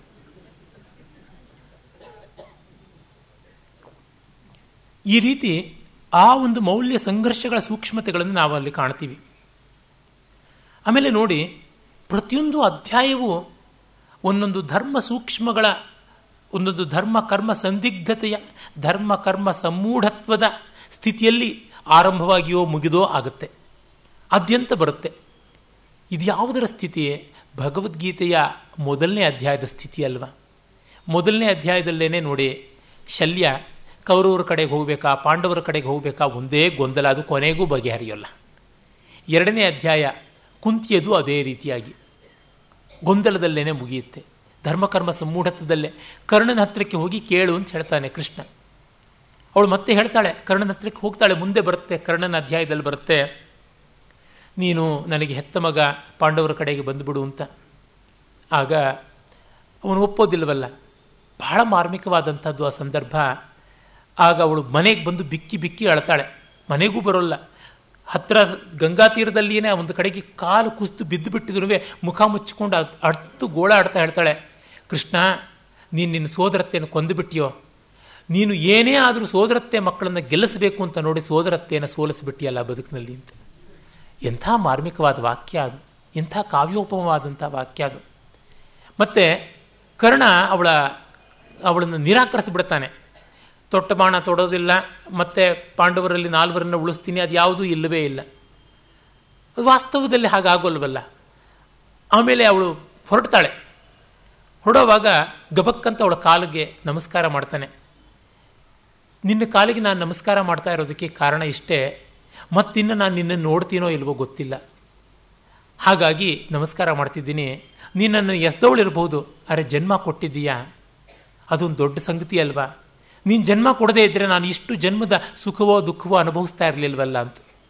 ಇದು ಅವರ ನೆಲೆಯಲ್ಲಿ ಬರ್ತಕ್ಕಂಥ ಕಾಳಪ್ಪ ಜವರಾಯಿ ಮಗನಿಗೆ ಹೇಳಿದಂಥ ಮಾತಿಗೆ ಕುಮಾರನಿಗೆ ಬಹಳ ಸಂವಾದಿ. ಯಾಕೆ ಹುಟ್ಟಿಸ್ದೆ ಯಾಕೆ ಹುಟ್ಟಿಸ್ದೆ ಅಂತ ನಿಮ್ಮಪ್ಪನ ಕೇಳ್ತೀಯಲ್ಲ, ಸತ್ತೋಗ್ಬಿಡು ನೀನು. ಸಾಯುಕ್ ಸಿದ್ಧನಾಗಿದ್ದರೆ ಮಾತ್ರ ಯಾಕೆ ಹುಟ್ಟಿಸ್ದೆ ಅಂತ ಕೇಳುವಂಥ ಅಧಿಕಾರ ಬರುತ್ತೆ ಅಂತ.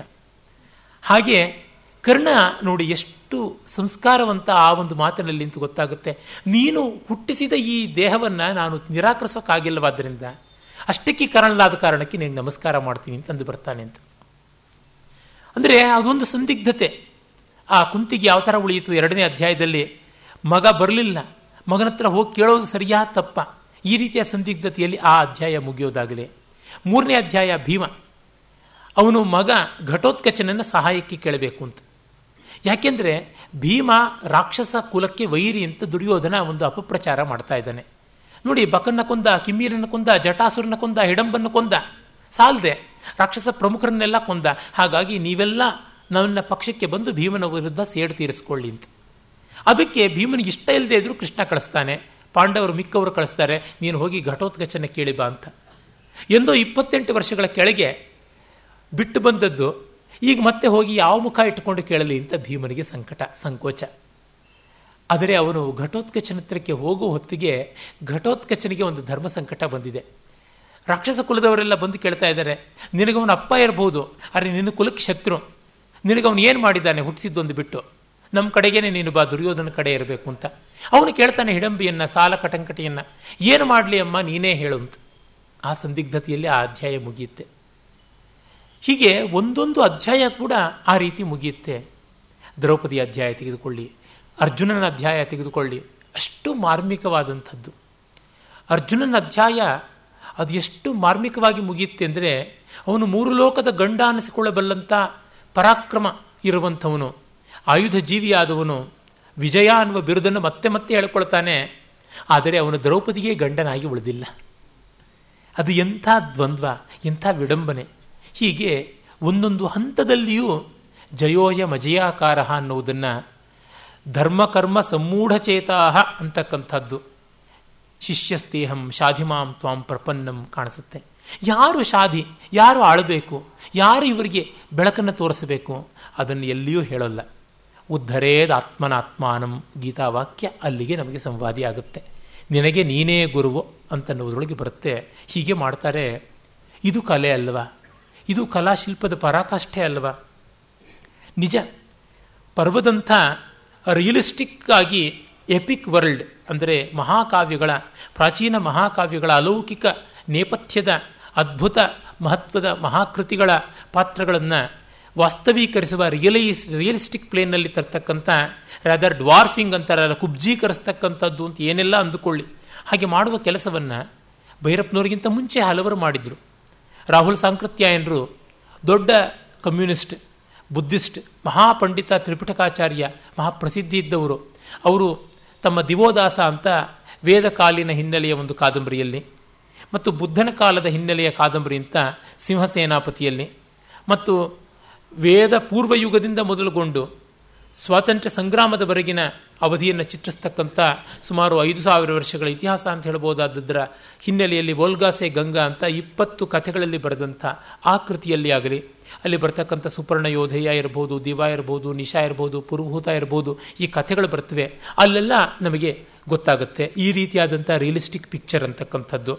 ಹಾಗೆ ನರೇಂದ್ರ ಕೊಹ್ಲಿ ಎನ್ನುವರು ದೀಕ್ಷಾ ಮೊದಲಾದ ಅನೇಕ ಕಾದಂಬರಿಗಳು ಬರೆದು ರಾಮಾಯಣವನ್ನು ರಿಯಲಿಸ್ಟಿಕ್ ಪ್ಲೇನಲ್ಲಿ ನೋಡಿದ್ರು. ಹಿಂದಿಯ ಮತ್ತೊಬ್ಬರು ಲೇಖಕ ಆಚಾರ್ಯ ಚತುರ್ಸೇನ ಶಾಸ್ತ್ರಿ, ಅವರು ವಯಂ ರಕ್ಷಾಮಹ ಅಂತ ರಾಮಾಯಣದ ಹಿನ್ನೆಲೆಯನ್ನು ವೇದ ಮೊದಲಾದವುಗಳ ಹಿನ್ನೆಲೆಯನ್ನು ತೆಗೆದುಕೊಂಡು ಈ ರೀತಿಯಾದ ರಿಯಲಿಸ್ಟಿಕ್ ಪಿಕ್ಚರ್ ಮಾಡಿದ್ರು. ಹಾಗೆ ಗುಜರಾತಿಯಲ್ಲಿ ಪುರುಷೋತ್ತಮ ಅಂತ ಮಹಾಭಾರತ ಕೃಷ್ಣನನ್ನು ಆಧರಿಸಿದಂಥದ್ದು ಒಂದು ಬಂತು. ಅದೇ ಹೆಸರಿನಲ್ಲಿ ಮರಾಠಿಯಲ್ಲಿ ಕೂಡ ಬಂತು. ಕರ್ಣನ ಬಗೆಗಿಂದು. ಮೃತ್ಯುಂಜಯ ಅಂತ ಒಂದು ಕಾದಂಬರಿ ಬಂತು. ಅಲ್ಲಿ ಕೂಡ ಕಾಣಿಸುತ್ತೆ. ಎಲ್ಲಕ್ಕಿಂತ ಮಿಗಿಲಾಗಿ ಸಾಹಿತ್ಯ ಅಕಾಡೆಮಿಯ ಪಬ್ಲಿಷ್ ಮಾಡಿರತಕ್ಕಂಥ ದೊಡ್ಡ ಸಮಾಜಶಾಸ್ತ್ರಜ್ಞೆ ಇರಾವತಿ ಕರ್ವೆ ಅವರ ಯುಗಾಂತ ಮರಾಠಿ ಕೃತಿ ಎಲ್ಲ ಭಾಷೆಗೂ ಅನುವಾದವಾಗಿದೆ. ಕನ್ನಡಕ್ಕೂ ಬಂದಿದೆ. ಅದು ಬಂತು. ಬಿ ವಿ ವೈಕುಂಠರಾಜು ಅವರು ಅದನ್ನು ಹಿಡ್ಕೊಂಡು ಭೈರಪ್ಪನವರು ಯುಗಾಂತದಿಂದ ಕದ್ದಿದ್ದಾರೆ ಅಂತ ತೋರಿಸುವ ಪ್ರಯತ್ನ ಪಟ್ಟರು ಅದು ರಭ್ರ ಸಂಪಾತ ಅಷ್ಟೇನೆ. ಟಗರು ಬೆಟ್ಟಕ್ಕೆ ಗುದ್ದಿದಂತೆ. ಇರಾವತಿ ಕರ್ವೆಯರು ಯುಗಾಂತವನ್ನು ನಾನು ಚೆನ್ನಾಗಿ ಓದಿದ್ದೀನಿ. ಎರಡು ಮೂರು ಬಾರಿ ಓದಿದ್ದೀನಿ. ಪರ್ವವನ್ನಂತೂ ಓದಿದ್ದೀನಿ. ಮತ್ತು ವೈಕುಂಠರಾಜವರು ಓದದೇ ಇರತಕ್ಕಂಥ, ಅವ್ರ ಕನಸಲ್ಲೂ ಕಾಣದೇ ಇರತಕ್ಕಂಥ ಎಷ್ಟೋ ಕೃತಿಗಳನ್ನು ಪೂರಕ ಸಾಮಗ್ರಿನ ಕ್ರಿಯೇಟಿವ್ ನಾನ್ ಕ್ರಿಯೇಟಿವ್ ಅನ್ನುವ ಸ್ಕಾಲಿಸ್ಟಿಕ್ ಡೈಮೆನ್ಷನ್ದೆಲ್ಲ ಓದಿದ್ದೀನಿ. ಇದಕ್ಕೂ ಅದಕ್ಕೂ ಇರುವ ಅಂತರ ಏನು ಅಂತ ನಮಗೆ ಗೊತ್ತಾಗುತ್ತೆ. ಇರಾವತಿ ಕರ್ವೆ ಅವ್ರದ್ದು ಸಂಶೋಧನಾ ಕೃತಿ. ಅಲ್ಲಿ ಕಾವ್ಯ ಸ್ಪರ್ಶ ಇರತಕ್ಕಂಥ ಸಂಶೋಧನಾ ಕೃತಿ. ಇದು ಸಂಶೋಧನಾ ಸ್ಪರ್ಶ ಇರತಕ್ಕಂಥ ಸಮಗ್ರ ಕಾವ್ಯ ಕೃತಿ. ಎರಡಕ್ಕೆ ತುಂಬ ತುಂಬ ವ್ಯತ್ಯಾಸ ಇದೆ. ಒಂದು ಎಂಜಿನಿಯರಿಂಗ್ ಡ್ರಾಯಿಂಗಿಗೂ ಪೇಂಟಿಂಗಿಗೂ ವ್ಯತ್ಯಾಸ ಇದೆಯಲ್ಲ? ಎರಡು ಪೇಪರ್ ಮೇಲೆ ಬರೆದದ್ದು, ಎರಡು ಪೆನ್ಸಿಲ್ ಸ್ಕೆಚ್ ಆಗಿರೋದು. ವ್ಯತ್ಯಾಸ ಇಲ್ವೇ? ಅದನ್ನು ನಾವು ನೋಡಬೇಕು. ಕವಾಯತಿಗೂ ನೃತ್ಯಕ್ಕೂ ಇಲ್ವಾ ವ್ಯತ್ಯಾಸ ಖಂಡಿತ ಇದೆ. ಇದು ನಾವು ಕಾಣಬೇಕಾದದ್ದು. ಮತ್ತೆ ಕವಿ ಯಾವುದೇ ಸಾಮಗ್ರಿ ಬಳಸಿಕೊಳ್ಳಬಹುದು.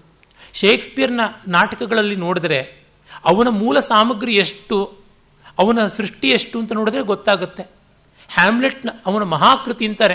ಅವನು ಬರೆಯೋಕ್ಕಿಂತ ಮುಂಚೆ ನಾಲ್ಕು ಹ್ಯಾಮ್ಲೆಟ್ಗಳಿದ್ವು ಅನ್ನೋದು ಸಂಶೋಧಕರು ತೋರ್ಪಡಿಸಿ ಕೊಟ್ಟಿದ್ದಾರೆ ಡೇನಿಷ್ ಭಾಷೆಯಿಂದ ಮೊದಲುಗೊಂಡು ಎಲ್ಲ ಭಾಷೆಯಲ್ಲೂ ಇತ್ತು ಅಂತ ಗೊತ್ತಾಗುತ್ತದೆ. ಆದರೆ ಅವನು ಅದರ ಮೂಲಕ ಏನು ಮಾಡಿದ್ದಾನೆ ಅನ್ನೋದು ಮುಖ್ಯ. ಕಲೆಯನಲ್ಲದ ಶಿಲ್ಪಿ ಶಿಲೆಯನೇಂ ಸೃಷ್ಟಿಪನೆ. ಜ್ಞಾನಪೀಠ ಪಡ್ಕೊಂಡಂಥ ಕುವೆಂಪುರ ರಾಮಾಯಣ ದರ್ಶನದಲ್ಲೇ ವಾಲ್ಮೀಕಿ ರಾಮಾಯಣದ ಕಾಪಿ ಅಂತ ಕರೆದ್ರೆ ಅಗತ್ಯ. ಖಂಡಿತ ಅಲ್ಲ. ಹಾಗಾಗಿ ಬೇರೆಯದೇ ಆದಂಥದ್ದು ಉಂಟು. ಅವರು ನಾಗಚಂದ್ರನಿಂದ ಪ್ರಭಾವಿತರಾಗಿದ್ದಾರೆ, ಮಿಲ್ಟನ್ನಿಂದ ಪ್ರಭಾವಿತರಾಗಿದ್ದಾರೆ, ಅರವಿಂದನಿಂದ ಅಂತ ಜೇನು ನೂರು ಹೂಗಳಿಂದ ತರುತ್ತೆ. ಆದರೆ ಮಕರಂದ ಅದರದೇ ಆಗಿರುತ್ತೆ. ಜೀರ್ಣಿಸಿಕೊಂಡ ಮೇಲೆ ಆಹಾರ ನಮ್ಮದು. ಜೀರ್ಣಿಸಿಕೊಳ್ಳದೇ ಇದ್ದರೆ ಅದು ಕಿಕ್ಸ್ ಬ್ಯಾಕ್ ಒದ್ದು ಹೊರಕ್ಕೆ ಬರುತ್ತೆ. ಇದು ನಾವು ಗಮನಿಸಿಕೊಳ್ಳಬೇಕಾದದ್ದು. ಮತ್ತೆ ಇರಾವತಿ ಕರ್ವೆಯವರು ಬಂದಂಥ ಎಷ್ಟೋ ನಿಗಮಗಳಿಗೆ ಭೈರಪ್ಪನವರು ಪರ್ವದಲ್ಲಿ ಬಂದಿಲ್ಲ.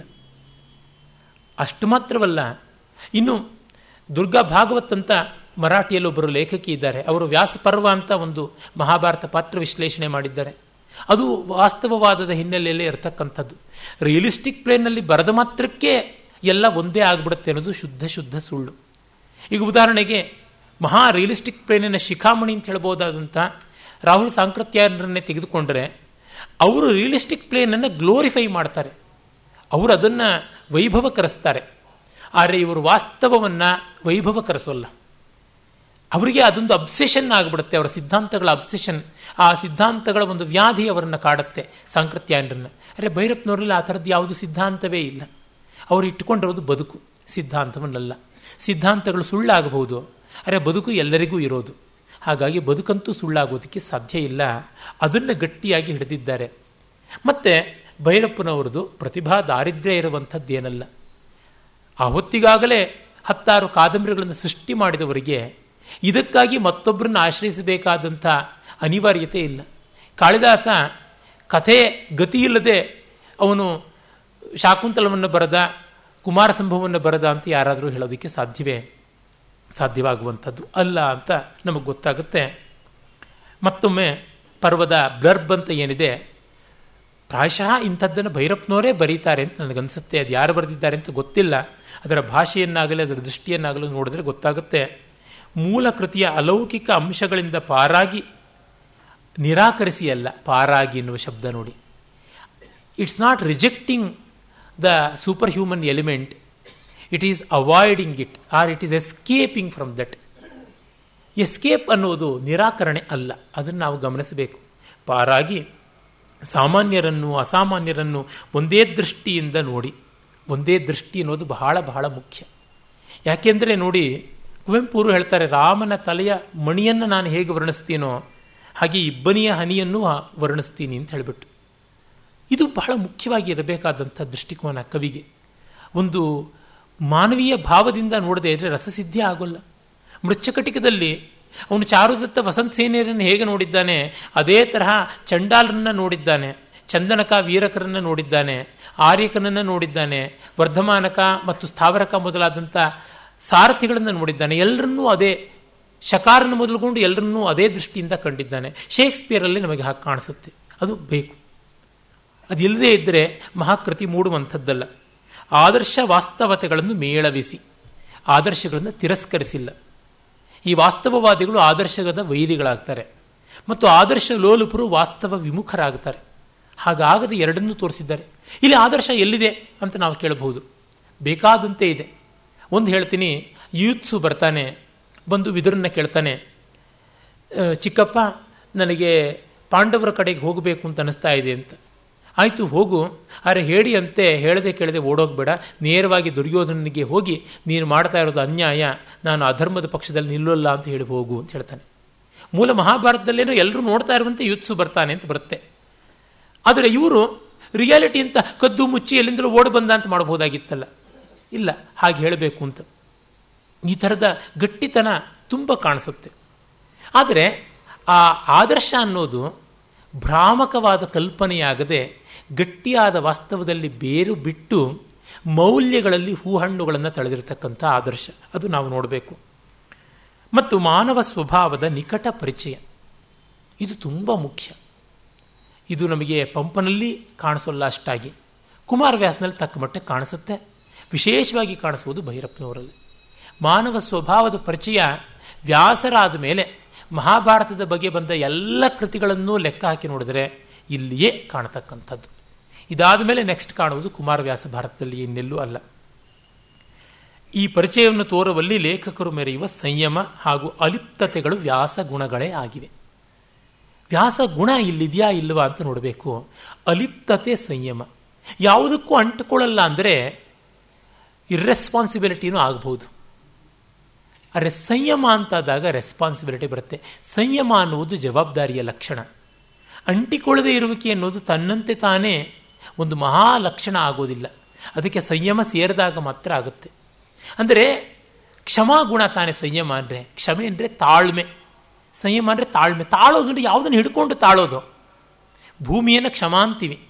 ಕ್ಷಮಾಗುಣದಲ್ಲಿ ಕ್ಷಮೆಯ ಧರಿತ್ರಿ ಅಂತೀವಿ. ಅದು ನಮ್ಮನ್ನು ಹಿಡ್ಕೊಂಡಿದೆ. ಅಲಿಪ್ತತೆ ಅಂತ ನಮ್ಮನ್ನು ತಿಪ್ಪೆಗೆ ಎಸ್ತು ಬಿಡ್ತಿರಲಿಲ್ಲ. ಆಕಾಶದಲ್ಲಿ ತೇಲಾಡಿ ಅಂತ ಬಿಡ್ತಿಲ್ಲ. ತನ್ನ ಮೇಲೆ ಉಳಿಸಿಕೊಂಡು ತಾನು ತಾಳ್ತಾ ಇದೆ. ಆದರೆ ನಮ್ಮ ಆಗುಹೋಗುಗಳಿಗೆ ಅದು ಬಾಧ್ಯವಾಗಿ ಇಲ್ಲ ಅಂತ. ಆ ರೀತಿಯಲ್ಲಿ ಸಂಯಮ ಮತ್ತು ಅಲಿಪ್ತತೆಗಳು ಒಂದಕ್ಕೆ ಒಂದು ಒಂದು ರೀತಿ ಸೆಂಟ್ರಿಫ್ಯೂಗಲ್ ಅಂಡ್ ಸೆಂಟ್ರಿಪೀಟಲ್ ಫೋರ್ಸ್ ಅಂತ ಹೇಳ್ಬೋದು. ಆ ರೀತಿ ಇರ್ತಕ್ಕಂಥದ್ದು. ಅವು ಗಟ್ಟಿಯಾಗಿ ಹಿಡಿದು ನಡೆಸಿರ್ತಕ್ಕಂಥದ್ದು. ಇಡೀ ಕಥಾ ಜೀವದ ಶ್ವಾಸೋಚ್ಛ್ವಾಸಗಳಿದ್ದಂತೆ. ಎರಡೂ ಇದ್ದರೆ ಉಸಿರಾಟ. ಹೀಗೆ ನಾವು ಪರ್ವದ ವಿವರಗಳನ್ನು ನಾವು ಕಾಣಬಹುದು. ಇಲ್ಲಿ ನಾವು ಮೊದಲೇ ಹೇಳಿದೆ ಪಾತ್ರಗಳ ಒಳತೋಟಿ ಕಾಣಿಸ್ತಕ್ಕಂಥದ್ದು ಅಂತ. ಆದರೆ ಅದರ ತಂತ್ರ ಎಷ್ಟು ಮಹೋನ್ನತ ಬಾಯಿಂದ ಹೇಳೋಕ್ಕಾಗೋದೇ ಇಲ್ಲ. ಅದರಿಂದಲೇ ಭೈರಪ್ಪನವ್ರನ್ನ ಓದಲೇಬೇಕಾಗುತ್ತೆ. ಕಾರಣ ಯಾರೂ ಅವರ ಕಥೆಯನ್ನು ಹೇಳೋಕ್ಕಾಗೋಲ್ಲ ಸಂಗೀತವನ್ನು ಕಥೆಯಾಗಿ ಹೇಳೋದಕ್ಕೆ ಸಾಧ್ಯವ ಇಲ್ಲ. ಹಾಗೆ ಅವರ ಕಾದಂಬರಿಯನ್ನು ಕೂಡ ನಾವು ಮತ್ತೊಬ್ಬರಿಗೆ ಕಥೆಯಾಗಿ ಹೇಳೋಕ್ಕಾಗೋಲ್ಲ ಬದುಕನ್ನು ನಾವು ಕಥೆಯಾಗಿ ಹೇಳಿದ್ರೆ ಬದುಕಿನ ಬಗ್ಗೆ ಮಾಹಿತಿ ಸಿಕ್ಕುತ್ತೆ ಇನ್ಫಾರ್ಮೇಷನ್ ಆದರೆ ಬದುಕಿನ ಅನುಭವ ಸಿಗೋಲ್ಲ. ಅದನ್ನು ಅನುಭವಿಸಲೇಬೇಕು. One has to undergo the experience of reading Bhyrappa. ಅದಕ್ಕಾಗಿ ಕನ್ನಡ ಕಲಿತರೂ ಅಷ್ಟರ ಮಟ್ಟಿಗೆ ಅವರ ಕನ್ನಡ ಕಲಿಕೆ ಸಾರ್ಥಕ ಅಂತ ಅನ್ನೋದ್ರೊಳಗೆ ಯಾವ ಸಂದೇಹವೂ ಕಾಣಿಸೋಲ್ಲ.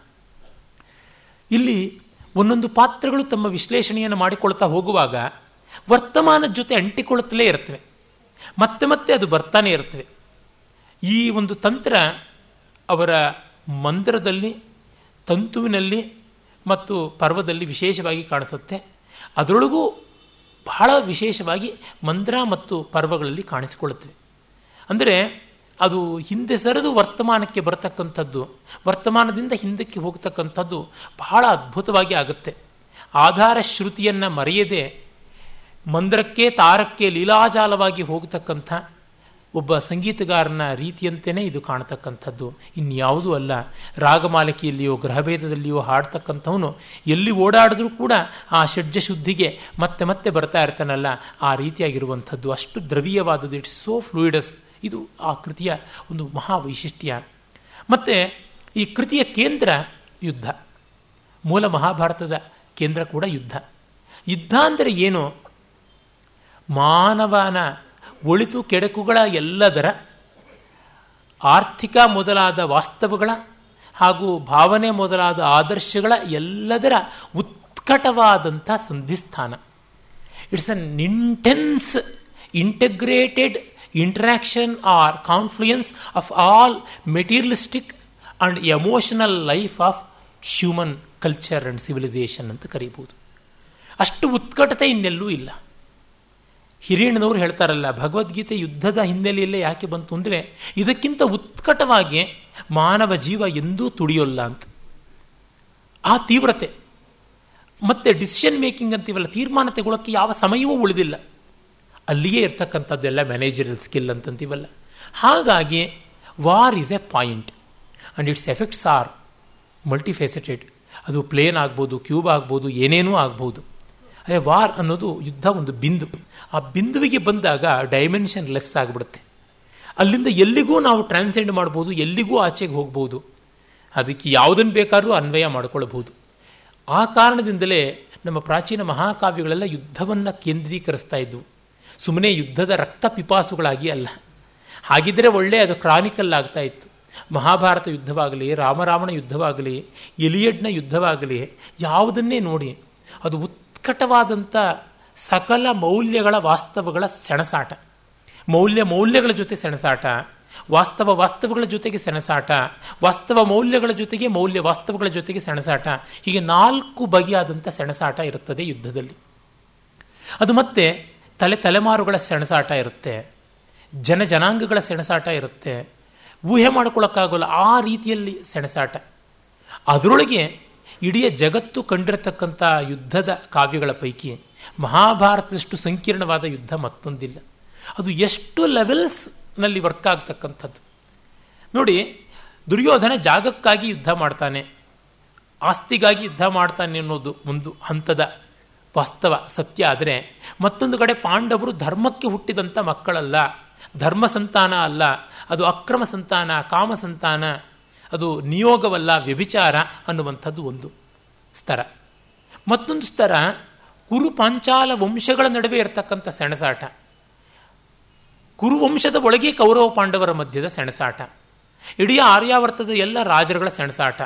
ಅದು ಮಾತ್ರವಲ್ಲ, ಈ ಕ್ಷತ್ರಿಯರುಗಳದು ಮಾತ್ರವೇ ಅಲ್ಲದೆ ನಾಗರು ಸೇರಿಕೊಂಡಿದ್ದಾರೆ, ಗಂಧರ್ವರು ಸೇರಿಕೊಂಡಿದ್ದಾರೆ, ರಾಕ್ಷಸರು ಸೇರಿಕೊಂಡಿದ್ದಾರೆ. ಯಾರ್ಯಾರೆಲ್ಲ ಬಂದು ಸೇರಿಕೊಂಡಿದ್ದಾರೆ, ಬೇರೆ ಬೇರೆ ಬುಡಕಟ್ಟುಗಳ ಒಂದು ಸಂಗ್ರಾಮ ಆಗಿರುವಂಥದ್ದು ಹೌದು. ಉತ್ತರ, ದಕ್ಷಿಣ, ಪೂರ್ವ, ಪಶ್ಚಿಮ ಪ್ರಾಂತಗಳಿಂದ ಆದಂಥ ಸಂಗ್ರಾಮ ಅಂತ ಅನ್ಬಹುದು. ಬೇರೆ ಬೇರೆ ಬಗೆಯ ಯುದ್ಧ ತಂತ್ರಗಳ ಸಂಗ್ರಾಮ. ಮತ್ತೆ ಬೇರೆ ಬೇರೆ ನೆಲೆಯ ಮೌಲ್ಯಗಳ ಸಂಗ್ರಾಮ. ಹೀಗೆ ಎಷ್ಟು ಬಗೆಯಲ್ಲಿ ನಾವು ನೋಡಿದ್ರು ಆ ರೀತಿಯಾಗಿ ಕಾಣಿಸಿಕೊಳ್ಳುತ್ತೆ. ಈ ಮಟ್ಟದ ಆಯಾಮಗಳು ರಾಮಾಯಣದಲ್ಲಿ ಎದ್ದು ಕಾಣಿಸಲ್ಲ.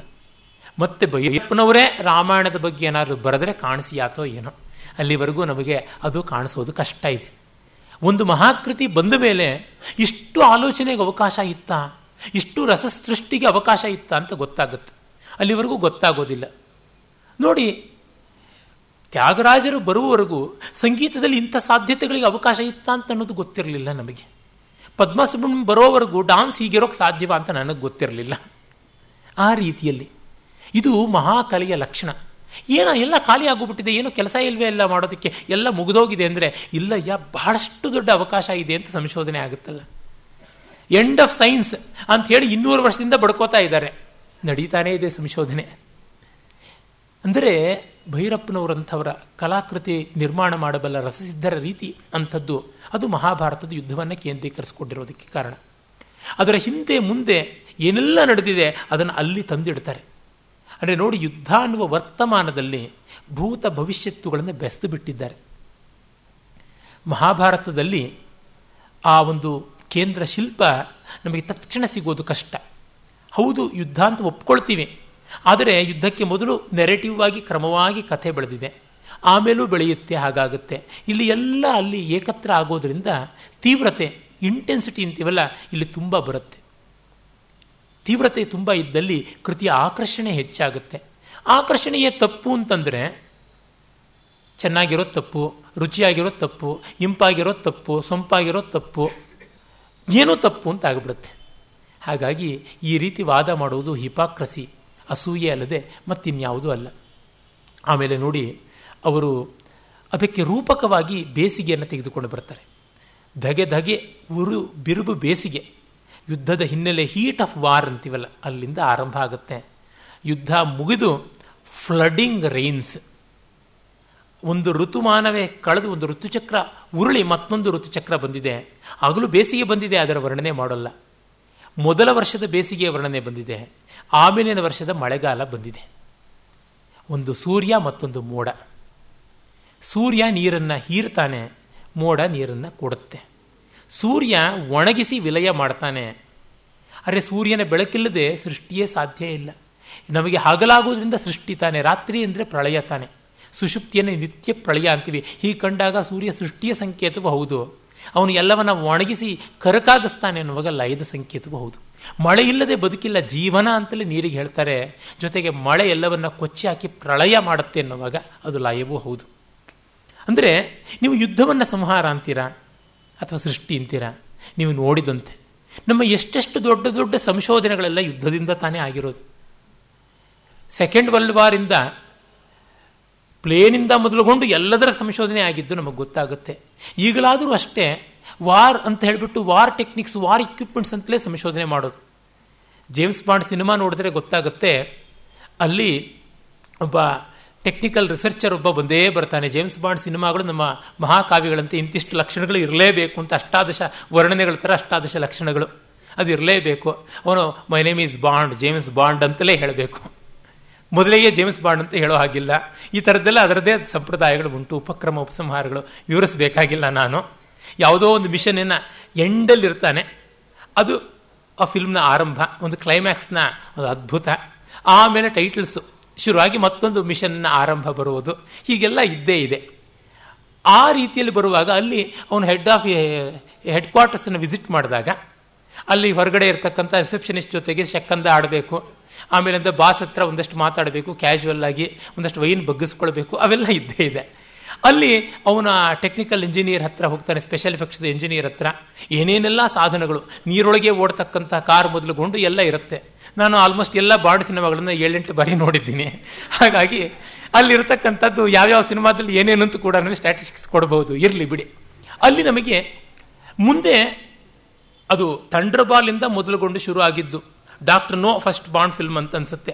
ಅಲ್ಲಿಂದ ಒರಿಜಿನಲ್ ಬಾಂಡ್ ಶಾನ್ ಕನ್ರಿಯಿಂದ ಶುರು ಆಗಿದ್ದು ಅಲ್ಲಿ ನಮಗೆ ಗೊತ್ತಾಗುತ್ತೆ, ಅಲ್ಲಿ ಬಂದಂಥ ಸ್ಪೆಷಲ್ ಎಫೆಕ್ಟ್ಸು ಈಗ ರಿಯಾಲಿಟೀಸ್ ಹಾಕ್ಬೂತಿವಿ ಹೀಗೆ ನಮಗೆ ಗೊತ್ತಾಗುತ್ತದೆ ಯುದ್ಧಕ್ಕೆ ಡಿಫೆನ್ಸ್ಗೆ ಅಫೆನ್ಸ್ಗೆ ಅಂತ ಆರಂಭವಾಗೋದು ಸಿವಿಲಿಯನ್ಸ್ಗೂ ಕೂಡ ಬರುತ್ತೆ ಅಂತ. ಹೀಗೆ ಕಂಡಾಗ ಯುದ್ಧವನ್ನು ಕೆಟ್ಟದ್ದು ಕೆಟ್ಟದ್ದು. ನಮ್ಮ ಬುದ್ಧಿಜೀವಿಗಳು ಅಂತ ಅನಿಸಿಕೊಂಡವರು ಮಾತೆತ್ತಿದ್ರೆ ಯುದ್ಧ ಬೇಡ ಅಂತಾರೆ. ಅದು ನಮ್ಮ ದೇಶದವರು ಮಾತ್ರ ಯುದ್ಧ ಮಾಡಬಾರ್ದು. ಸನಾತನ ಧರ್ಮೀಯರು ಯುದ್ಧ ಮಾಡಬಾರ್ದು. ಭಾರತೀಯರು ಭಾರತಕ್ಕಾಗಿ ಯುದ್ಧ ಮಾಡಬಾರ್ದು. ಮಿಕ್ಕವರು ಏನೂ ಮಾಡಲಿ ಪರವಾಗಿಲ್ಲ. ಅರೆ, ಆದರೂ ಸೃಷ್ಟಿಯ ಲಯವ? ಏನಂತ ಹೇಳೋದಕ್ಕೆ ಸಾಧ್ಯ? ನೋಡಿ, ಅಲ್ಲಿ ಎಷ್ಟು ಮಾರ್ಮಿಕವಾಗಿ ತೋರಿಸ್ತಾರೆ. ಕೃಷ್ಣ ಸಂಧಾನಕ್ಕೆ ಬಂದಿದ್ದಾನೆ. ಕರ್ಣನ ಸೂತರ ಕೇರಿ, ಅಲ್ಲವರೆಲ್ಲ ರಥಗಳನ್ನೆಲ್ಲ ಮಾಡ್ತಾ ಇದ್ದಾರೆ.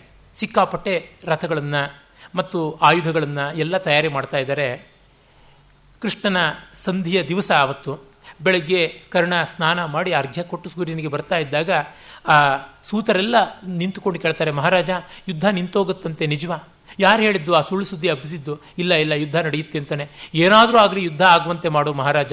ಯಾಕೆಂದರೆ ನಿನ್ನೆ ಯಾರೋ ವಿದ್ರನ್ ಮನೆಗೆ ಹೋಗಿದ್ರಂತೆ. ಅಯ್ಯೋ, ದಡ್ಡ, ಯುದ್ಧ ಇಲ್ಲಾಗುತ್ತೆ ಕೃಷ್ಣ ಬಂದಿದ್ದಾನೆ, ಇನ್ನು ಸಂಧಿನೇ ಆಗೋದು ಅಂತ ಅಂದ್ಬಿಟ್ಟಿದ್ದಾನೆ. ಅದಕ್ಕೆ ಏನು ಮಾಡೋದು ಗೊತ್ತಾಗ್ತಾ ಇಲ್ಲ ನಾವು ಯುದ್ಧ ಆಗುತ್ತೆ ಅಂತ ಇಷ್ಟೆಲ್ಲ ರಥ ತಯಾರಿ ಮಾಡಿದ್ದೀವಿ, ಯುದ್ಧ ರಥಗಳನ್ನ. ಇಷ್ಟೆಲ್ಲ ಆಯುಧ ಮಾಡಿದ್ದೀವಿ. ಇದು ಖರ್ಚಾಗೋದು ಹೇಗೆ? ನಮ್ಮ ಹೊಟ್ಟೆ ಕಲ್ಲು ಹಾಕಬೇಡ ಅಂತ. ಇದು ಒಂದು ಯುದ್ಧದ ಆಯಾಮ. ಈ ರೀತಿ ಆ ಯುದ್ಧದ ಕೇಂದ್ರೀಕರಣದಲ್ಲಿ ಸೃಷ್ಟಿ ಲಯಗಳು ಎಲ್ಲ ಇವೆ ಅಂತ ತೋರಿಸ್ತಾರಲ್ಲ. ಒಂದು ಮಹಾಕೃತಿ ಎಷ್ಟು ಮೂಲಭೂತ ಅಂಶಗಳನ್ನು ಎಷ್ಟೆಷ್ಟು ಆಳವಾಗಿ, ಎಷ್ಟೆಷ್ಟು ಬಹುಮುಖವಾಗಿ, ಎಷ್ಟೆಷ್ಟು ನಿರಾಗ್ರಹದಿಂದ ಮುಟ್ಟಿ, ಸ್ಪಂದಿಸಿ ಮೀಟುತ್ತಾ ಹೋಗುತ್ತೋ ಅಷ್ಟೆಷ್ಟು ಅದರ ಮಹತ್ವ ಗೋಚರವಾಗುತ್ತೆ, ಅದರ ಆಯುಷ್ಯ ಅಷ್ಟೆಷ್ಟು ದೀರ್ಘವಾಗುತ್ತದೆ ಅಂತ ಅನ್ನೋದು ನಮಗೆ ಗೊತ್ತೇ ಇದೆ. ಆ ರೀತಿಯಾದಂತಹ ವಿವರಗಳನ್ನು ನಾವಿಲ್ಲಿ ಕಾಣ್ತೀವಿ. ಆಮೇಲೆ ಅಲ್ಲಿ ಕಾಣ್ತಕ್ಕಂಥದ್ದು ಮತ್ತೊಂದು ಏನಂದರೆ ಪ್ರತಿ ಪಾತ್ರವು ತನ್ನೊಳಗೆ ಹೋಗಿ ಬರುವಾಗಲ ಮತ್ತೊಂದು ಪಾತ್ರದ ಚಿತ್ರಣ ಕೊಡುತ್ತೆ. ನಮಗೆ ಅದನ್ನು ಓದುವಾಗ ಆ ಹೌದು, ಆ ಪಾತ್ರ ಹಾಗೆ ಮಾಡಿ ತಪ್ಪು ಅಂತ ಅನಿಸ್ತಿರುತ್ತೆ. ಅದೇ ಆ ಪಾತ್ರದ ಮನೋಧರ್ಮ, ಮನೋಲಹರಿಯೊಳಗೆ ನಾವು ಹೋಗಿ ನೋಡಿದಾಗ ಅದು ಈ ಪಾತ್ರದ ರೆಫರೆನ್ಸ್ ಕೊಡುತ್ತೆ. ಓಹ್ ಇವನಿಲ್ಲಿ ತಪ್ಪು ಮಾಡಿದ್ದಾನೆ ಅನಿಸುತ್ತೆ. ಒಂದು ಉದಾಹರಣೆ ಹೇಳ್ತೀನಿ. ದ್ರೌಪದಿಯ ಪಾತ್ರ ಆಲೋಚನೆ ಮಾಡಿಕೊಳ್ಳುವಾಗ ಅರ್ಜುನನ್ನ ಅಷ್ಟು ತಾತ್ಸಾರ ಮಾಡಿಬಿಡುವಂತೆ ತೋರಿಸುತ್ತೆ. ಭೀಮನೇ ನಿಜವಾದ ವ್ಯಕ್ತಿ, ನಿಜವಾದ ಹೃದಯ ಇರತಕ್ಕಂಥವನು ಅಂತೆಲ್ಲ ಮಾಡ್ತಕ್ಕಂಥದ್ದು. ಆದರೆ ಅರ್ಜುನನ ಪಾತ್ರದ ಒಳತೋಟಿ ವಿಶ್ಲೇಷಣೆಗಳಿಗೆ ಬಂದಾಗ, ಹೌದಲ್ವಾ ಅನ್ಸುತ್ತೆ? ದ್ರೌಪದಿ ಹೇಳ್ಕೊತಾಳೆ, ಎಷ್ಟು ಅವನು ಹೊಟ್ಟೆ ಕಿಚ್ಚಿನವನು ಅಂತಂದರೆ, ತಾನು ಗೆದ್ದ ಹೆಣ್ಣಿಗೆ ಐದು ಜನ ಗಂಡಂದ್ರಾಗ್ಬಿಟ್ರಲ್ಲ ಅಂತನ್ನೋದನ್ನ ಅವನು ಸಹಿಸಲಾಗದೆ ಹೋದ. ಒಬ್ಬೊಬ್ಬರು ಒಂದೊಂದು ವರ್ಷ ದ್ರೌಪದಿಗೆ ಗಂಡಂದ್ರಾಗಿ ಉಳಿಬೇಕು ಅಂದರೆ ತಾಳಲಾಗದೆ ಹೊಟ್ಟೆ ಕಿಚ್ಚು ಅವನು ಅಕ್ರಮ ಸಂಬಂಧಕ್ಕೆ ಒಪ್ಪಿಕೊಳ್ಳಲಾಗದೆ ಇವಳು ಒಪ್ಪಿಕೊಳ್ಳಲಾಗದೆ ಇದ್ದಿದ್ದರಿಂದ ಮುನಿಸಿಕೊಂಡು ಹೊರಟೋಗ್ಬಿಟ್ಟ. ತಾನು ಒಬ್ಬಳೇ ಹೆಂಡತಿಯಾಗಿ ಉಳಿಸ್ಕೊಳ್ಬೇಕಾಗಿದ್ದು ಬಿಟ್ಟು ಬೇರೆ ಹೆಂಡತಿಯನ್ನು ಕರ್ಕೊಂಡು ಬಂದ ಅಂತೆಲ್ಲ ಹೇಳಿಬಿಟ್ಟು ದ್ರೌಪದಿ ಹೇಳ್ತಾಳೆ. ಆಗ ಅರ್ಜುನಂದು ಒಳತೋಟಿಗಳಲ್ಲಿ ಗೊತ್ತಾಗುತ್ತೆ, ಯಾವನು ತಾನೇ ತಾನು ಗೆದ್ದುಕೊಂಡ ಹೆಣ್ಣನ್ನ ಬೇರೆಯವರಿಗೆ ನೀವು ಹಂಚಿಕೊಂಡು ಬದುಕಿ, ನಿಮಗೆ ಮೊದಲು ಆಮೇಲೆ ನನಗೆ ಅಂತ ಇಬ್ಬರ ಅಣ್ಣಂದರಿಗೆ ಬಿಟ್ಟುಕೊಟ್ಟು ಮಾಡುವಂಥದ್ದು ಉಂಟು. ಅಷ್ಟು ತ್ಯಾಗ ಮಾಡಿದ್ದೀನಿ ಅದನ್ನು ಅರ್ಥ ಮಾಡಿಕೊಳ್ಳದೆ ಹೋದಳು ದ್ರೌಪದಿ ಅಂತ. ಅದೂ ನಿಜ ಅಂತ ಅನಿಸುತ್ತೆ. ಮತ್ತೆ ನೋಡಿ, ಕೃಷ್ಣನಂಥ ವ್ಯಕ್ತಿಯ ಪಾತ್ರವನ್ನು ವಿಶ್ಲೇಷಣೆ ಮಾಡ್ತಾ ಯುವಿಧಾನ ಹೇಳ್ತಾನೆ, ಕೃಷ್ಣ ಎಂಥವನು ಜರಾಸಂಧನನ್ನು ಎಷ್ಟು ಲೀಲಾಜಾಲವಾಗಿ ಕೊಲಿಸಿಬಿಟ್ಟ ಅರ್ಜುನ ಭೀಮರ ಕೈನಲ್ಲಿ? ಅದೆಲ್ಲ ಸರಿ, ಆ ಮುದುಕನ್ನ ಕೊಲ್ಲೋದಿಕ್ಕೆ ಕೃಷ್ಣನಿಗೂ ಆಗ್ತಾ ಇತ್ತು, ನನಗೂ ಆಗ್ತಾ ಇತ್ತು. ಅರೆ, ನನ್ನನ್ನು ಕರ್ಕೊಂಡು ಹೋಗದೆ ಅರ್ಜುನನ್ನ ಭೀಮನ್ನ ಕರ್ಕೊಂಡೋಗಿ ಅವರಿಗೆ ಕ್ರೆಡಿಟ್ಸ್ ಕೊಡಿಸ್ಬಿಟ್ಟ. ವಸ್ತುತಃ ಜರಾಸಂಧ ನಮಗೆ ವೈರಿ ನಾವು ಜರಾಸಂಧನ ಜೊತೆಗೆ ಎಷ್ಟು ಬಾರಿ ಯುದ್ಧ ಮಾಡಿ, ಎಷ್ಟು ಬಾರಿ ಗೆದ್ದು, ಎಷ್ಟು ಬಾರಿ ಒದ್ದಾಡಿದ್ದೀವಿ, ನಮಗೆ ಆರ್ಚೆನಿಮೆ ಒಬ್ಬ ಯಾದವ ಜರಾಸಂಧನ ಕುಂದಿದ್ರೆ, ಯಾದವ ಕುಲಕ್ಕೆ ಖ್ಯಾತಿ ಇರ್ತಾ ಇತ್ತು.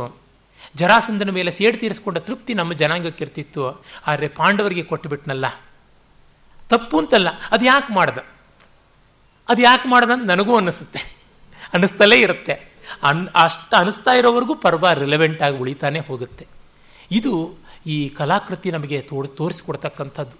ಈ ಥರದ ಸೂಕ್ಷ್ಮತೆಗಳು ಎಷ್ಟನ್ನೋಣ ಕಾವ್ಯದ ಮಹಾ ಮಾಧುರ್ಯಗಳು ಎಷ್ಟು ಕಾಣಿಸುತ್ತವೆ. ಆ ವಿವರಗಳನ್ನು ನಾಳೆ ದಿವಸ ನೋಡೋಣ. ಪೂರ್ತಿ ಹೇಳೋದಕ್ಕೆ ಪರ್ವಕ್ಕೆ ಎಷ್ಟು ಪುಟ ಇದೆಯೋ ಅಷ್ಟು ನಿಮಿಷಗಳಾದರೂ ಬೇಕು. ಆರುನೂರು ನಿಮಿಷಗಳಾದರೂ ಬೇಕಾಗುತ್ತೆ. ಅಂದರೆ ಹತ್ತು ಗಂಟೆಯಾದರೂ ಬೇಕಾಗುತ್ತೆ. ಆದರೆ ಪರ್ವ ಓದುವಂತೆ ಪ್ರೇರಣೆ ಮಾಡೋದಕ್ಕೆ ಸಾಕು. ನೂರಿಪ್ಪತ್ತು ನಿಮಿಷವೋ, ಇನ್ನೂರು ನಿಮಿಷವೋ ಸಾಕು. ನಮಸ್ಕಾರ.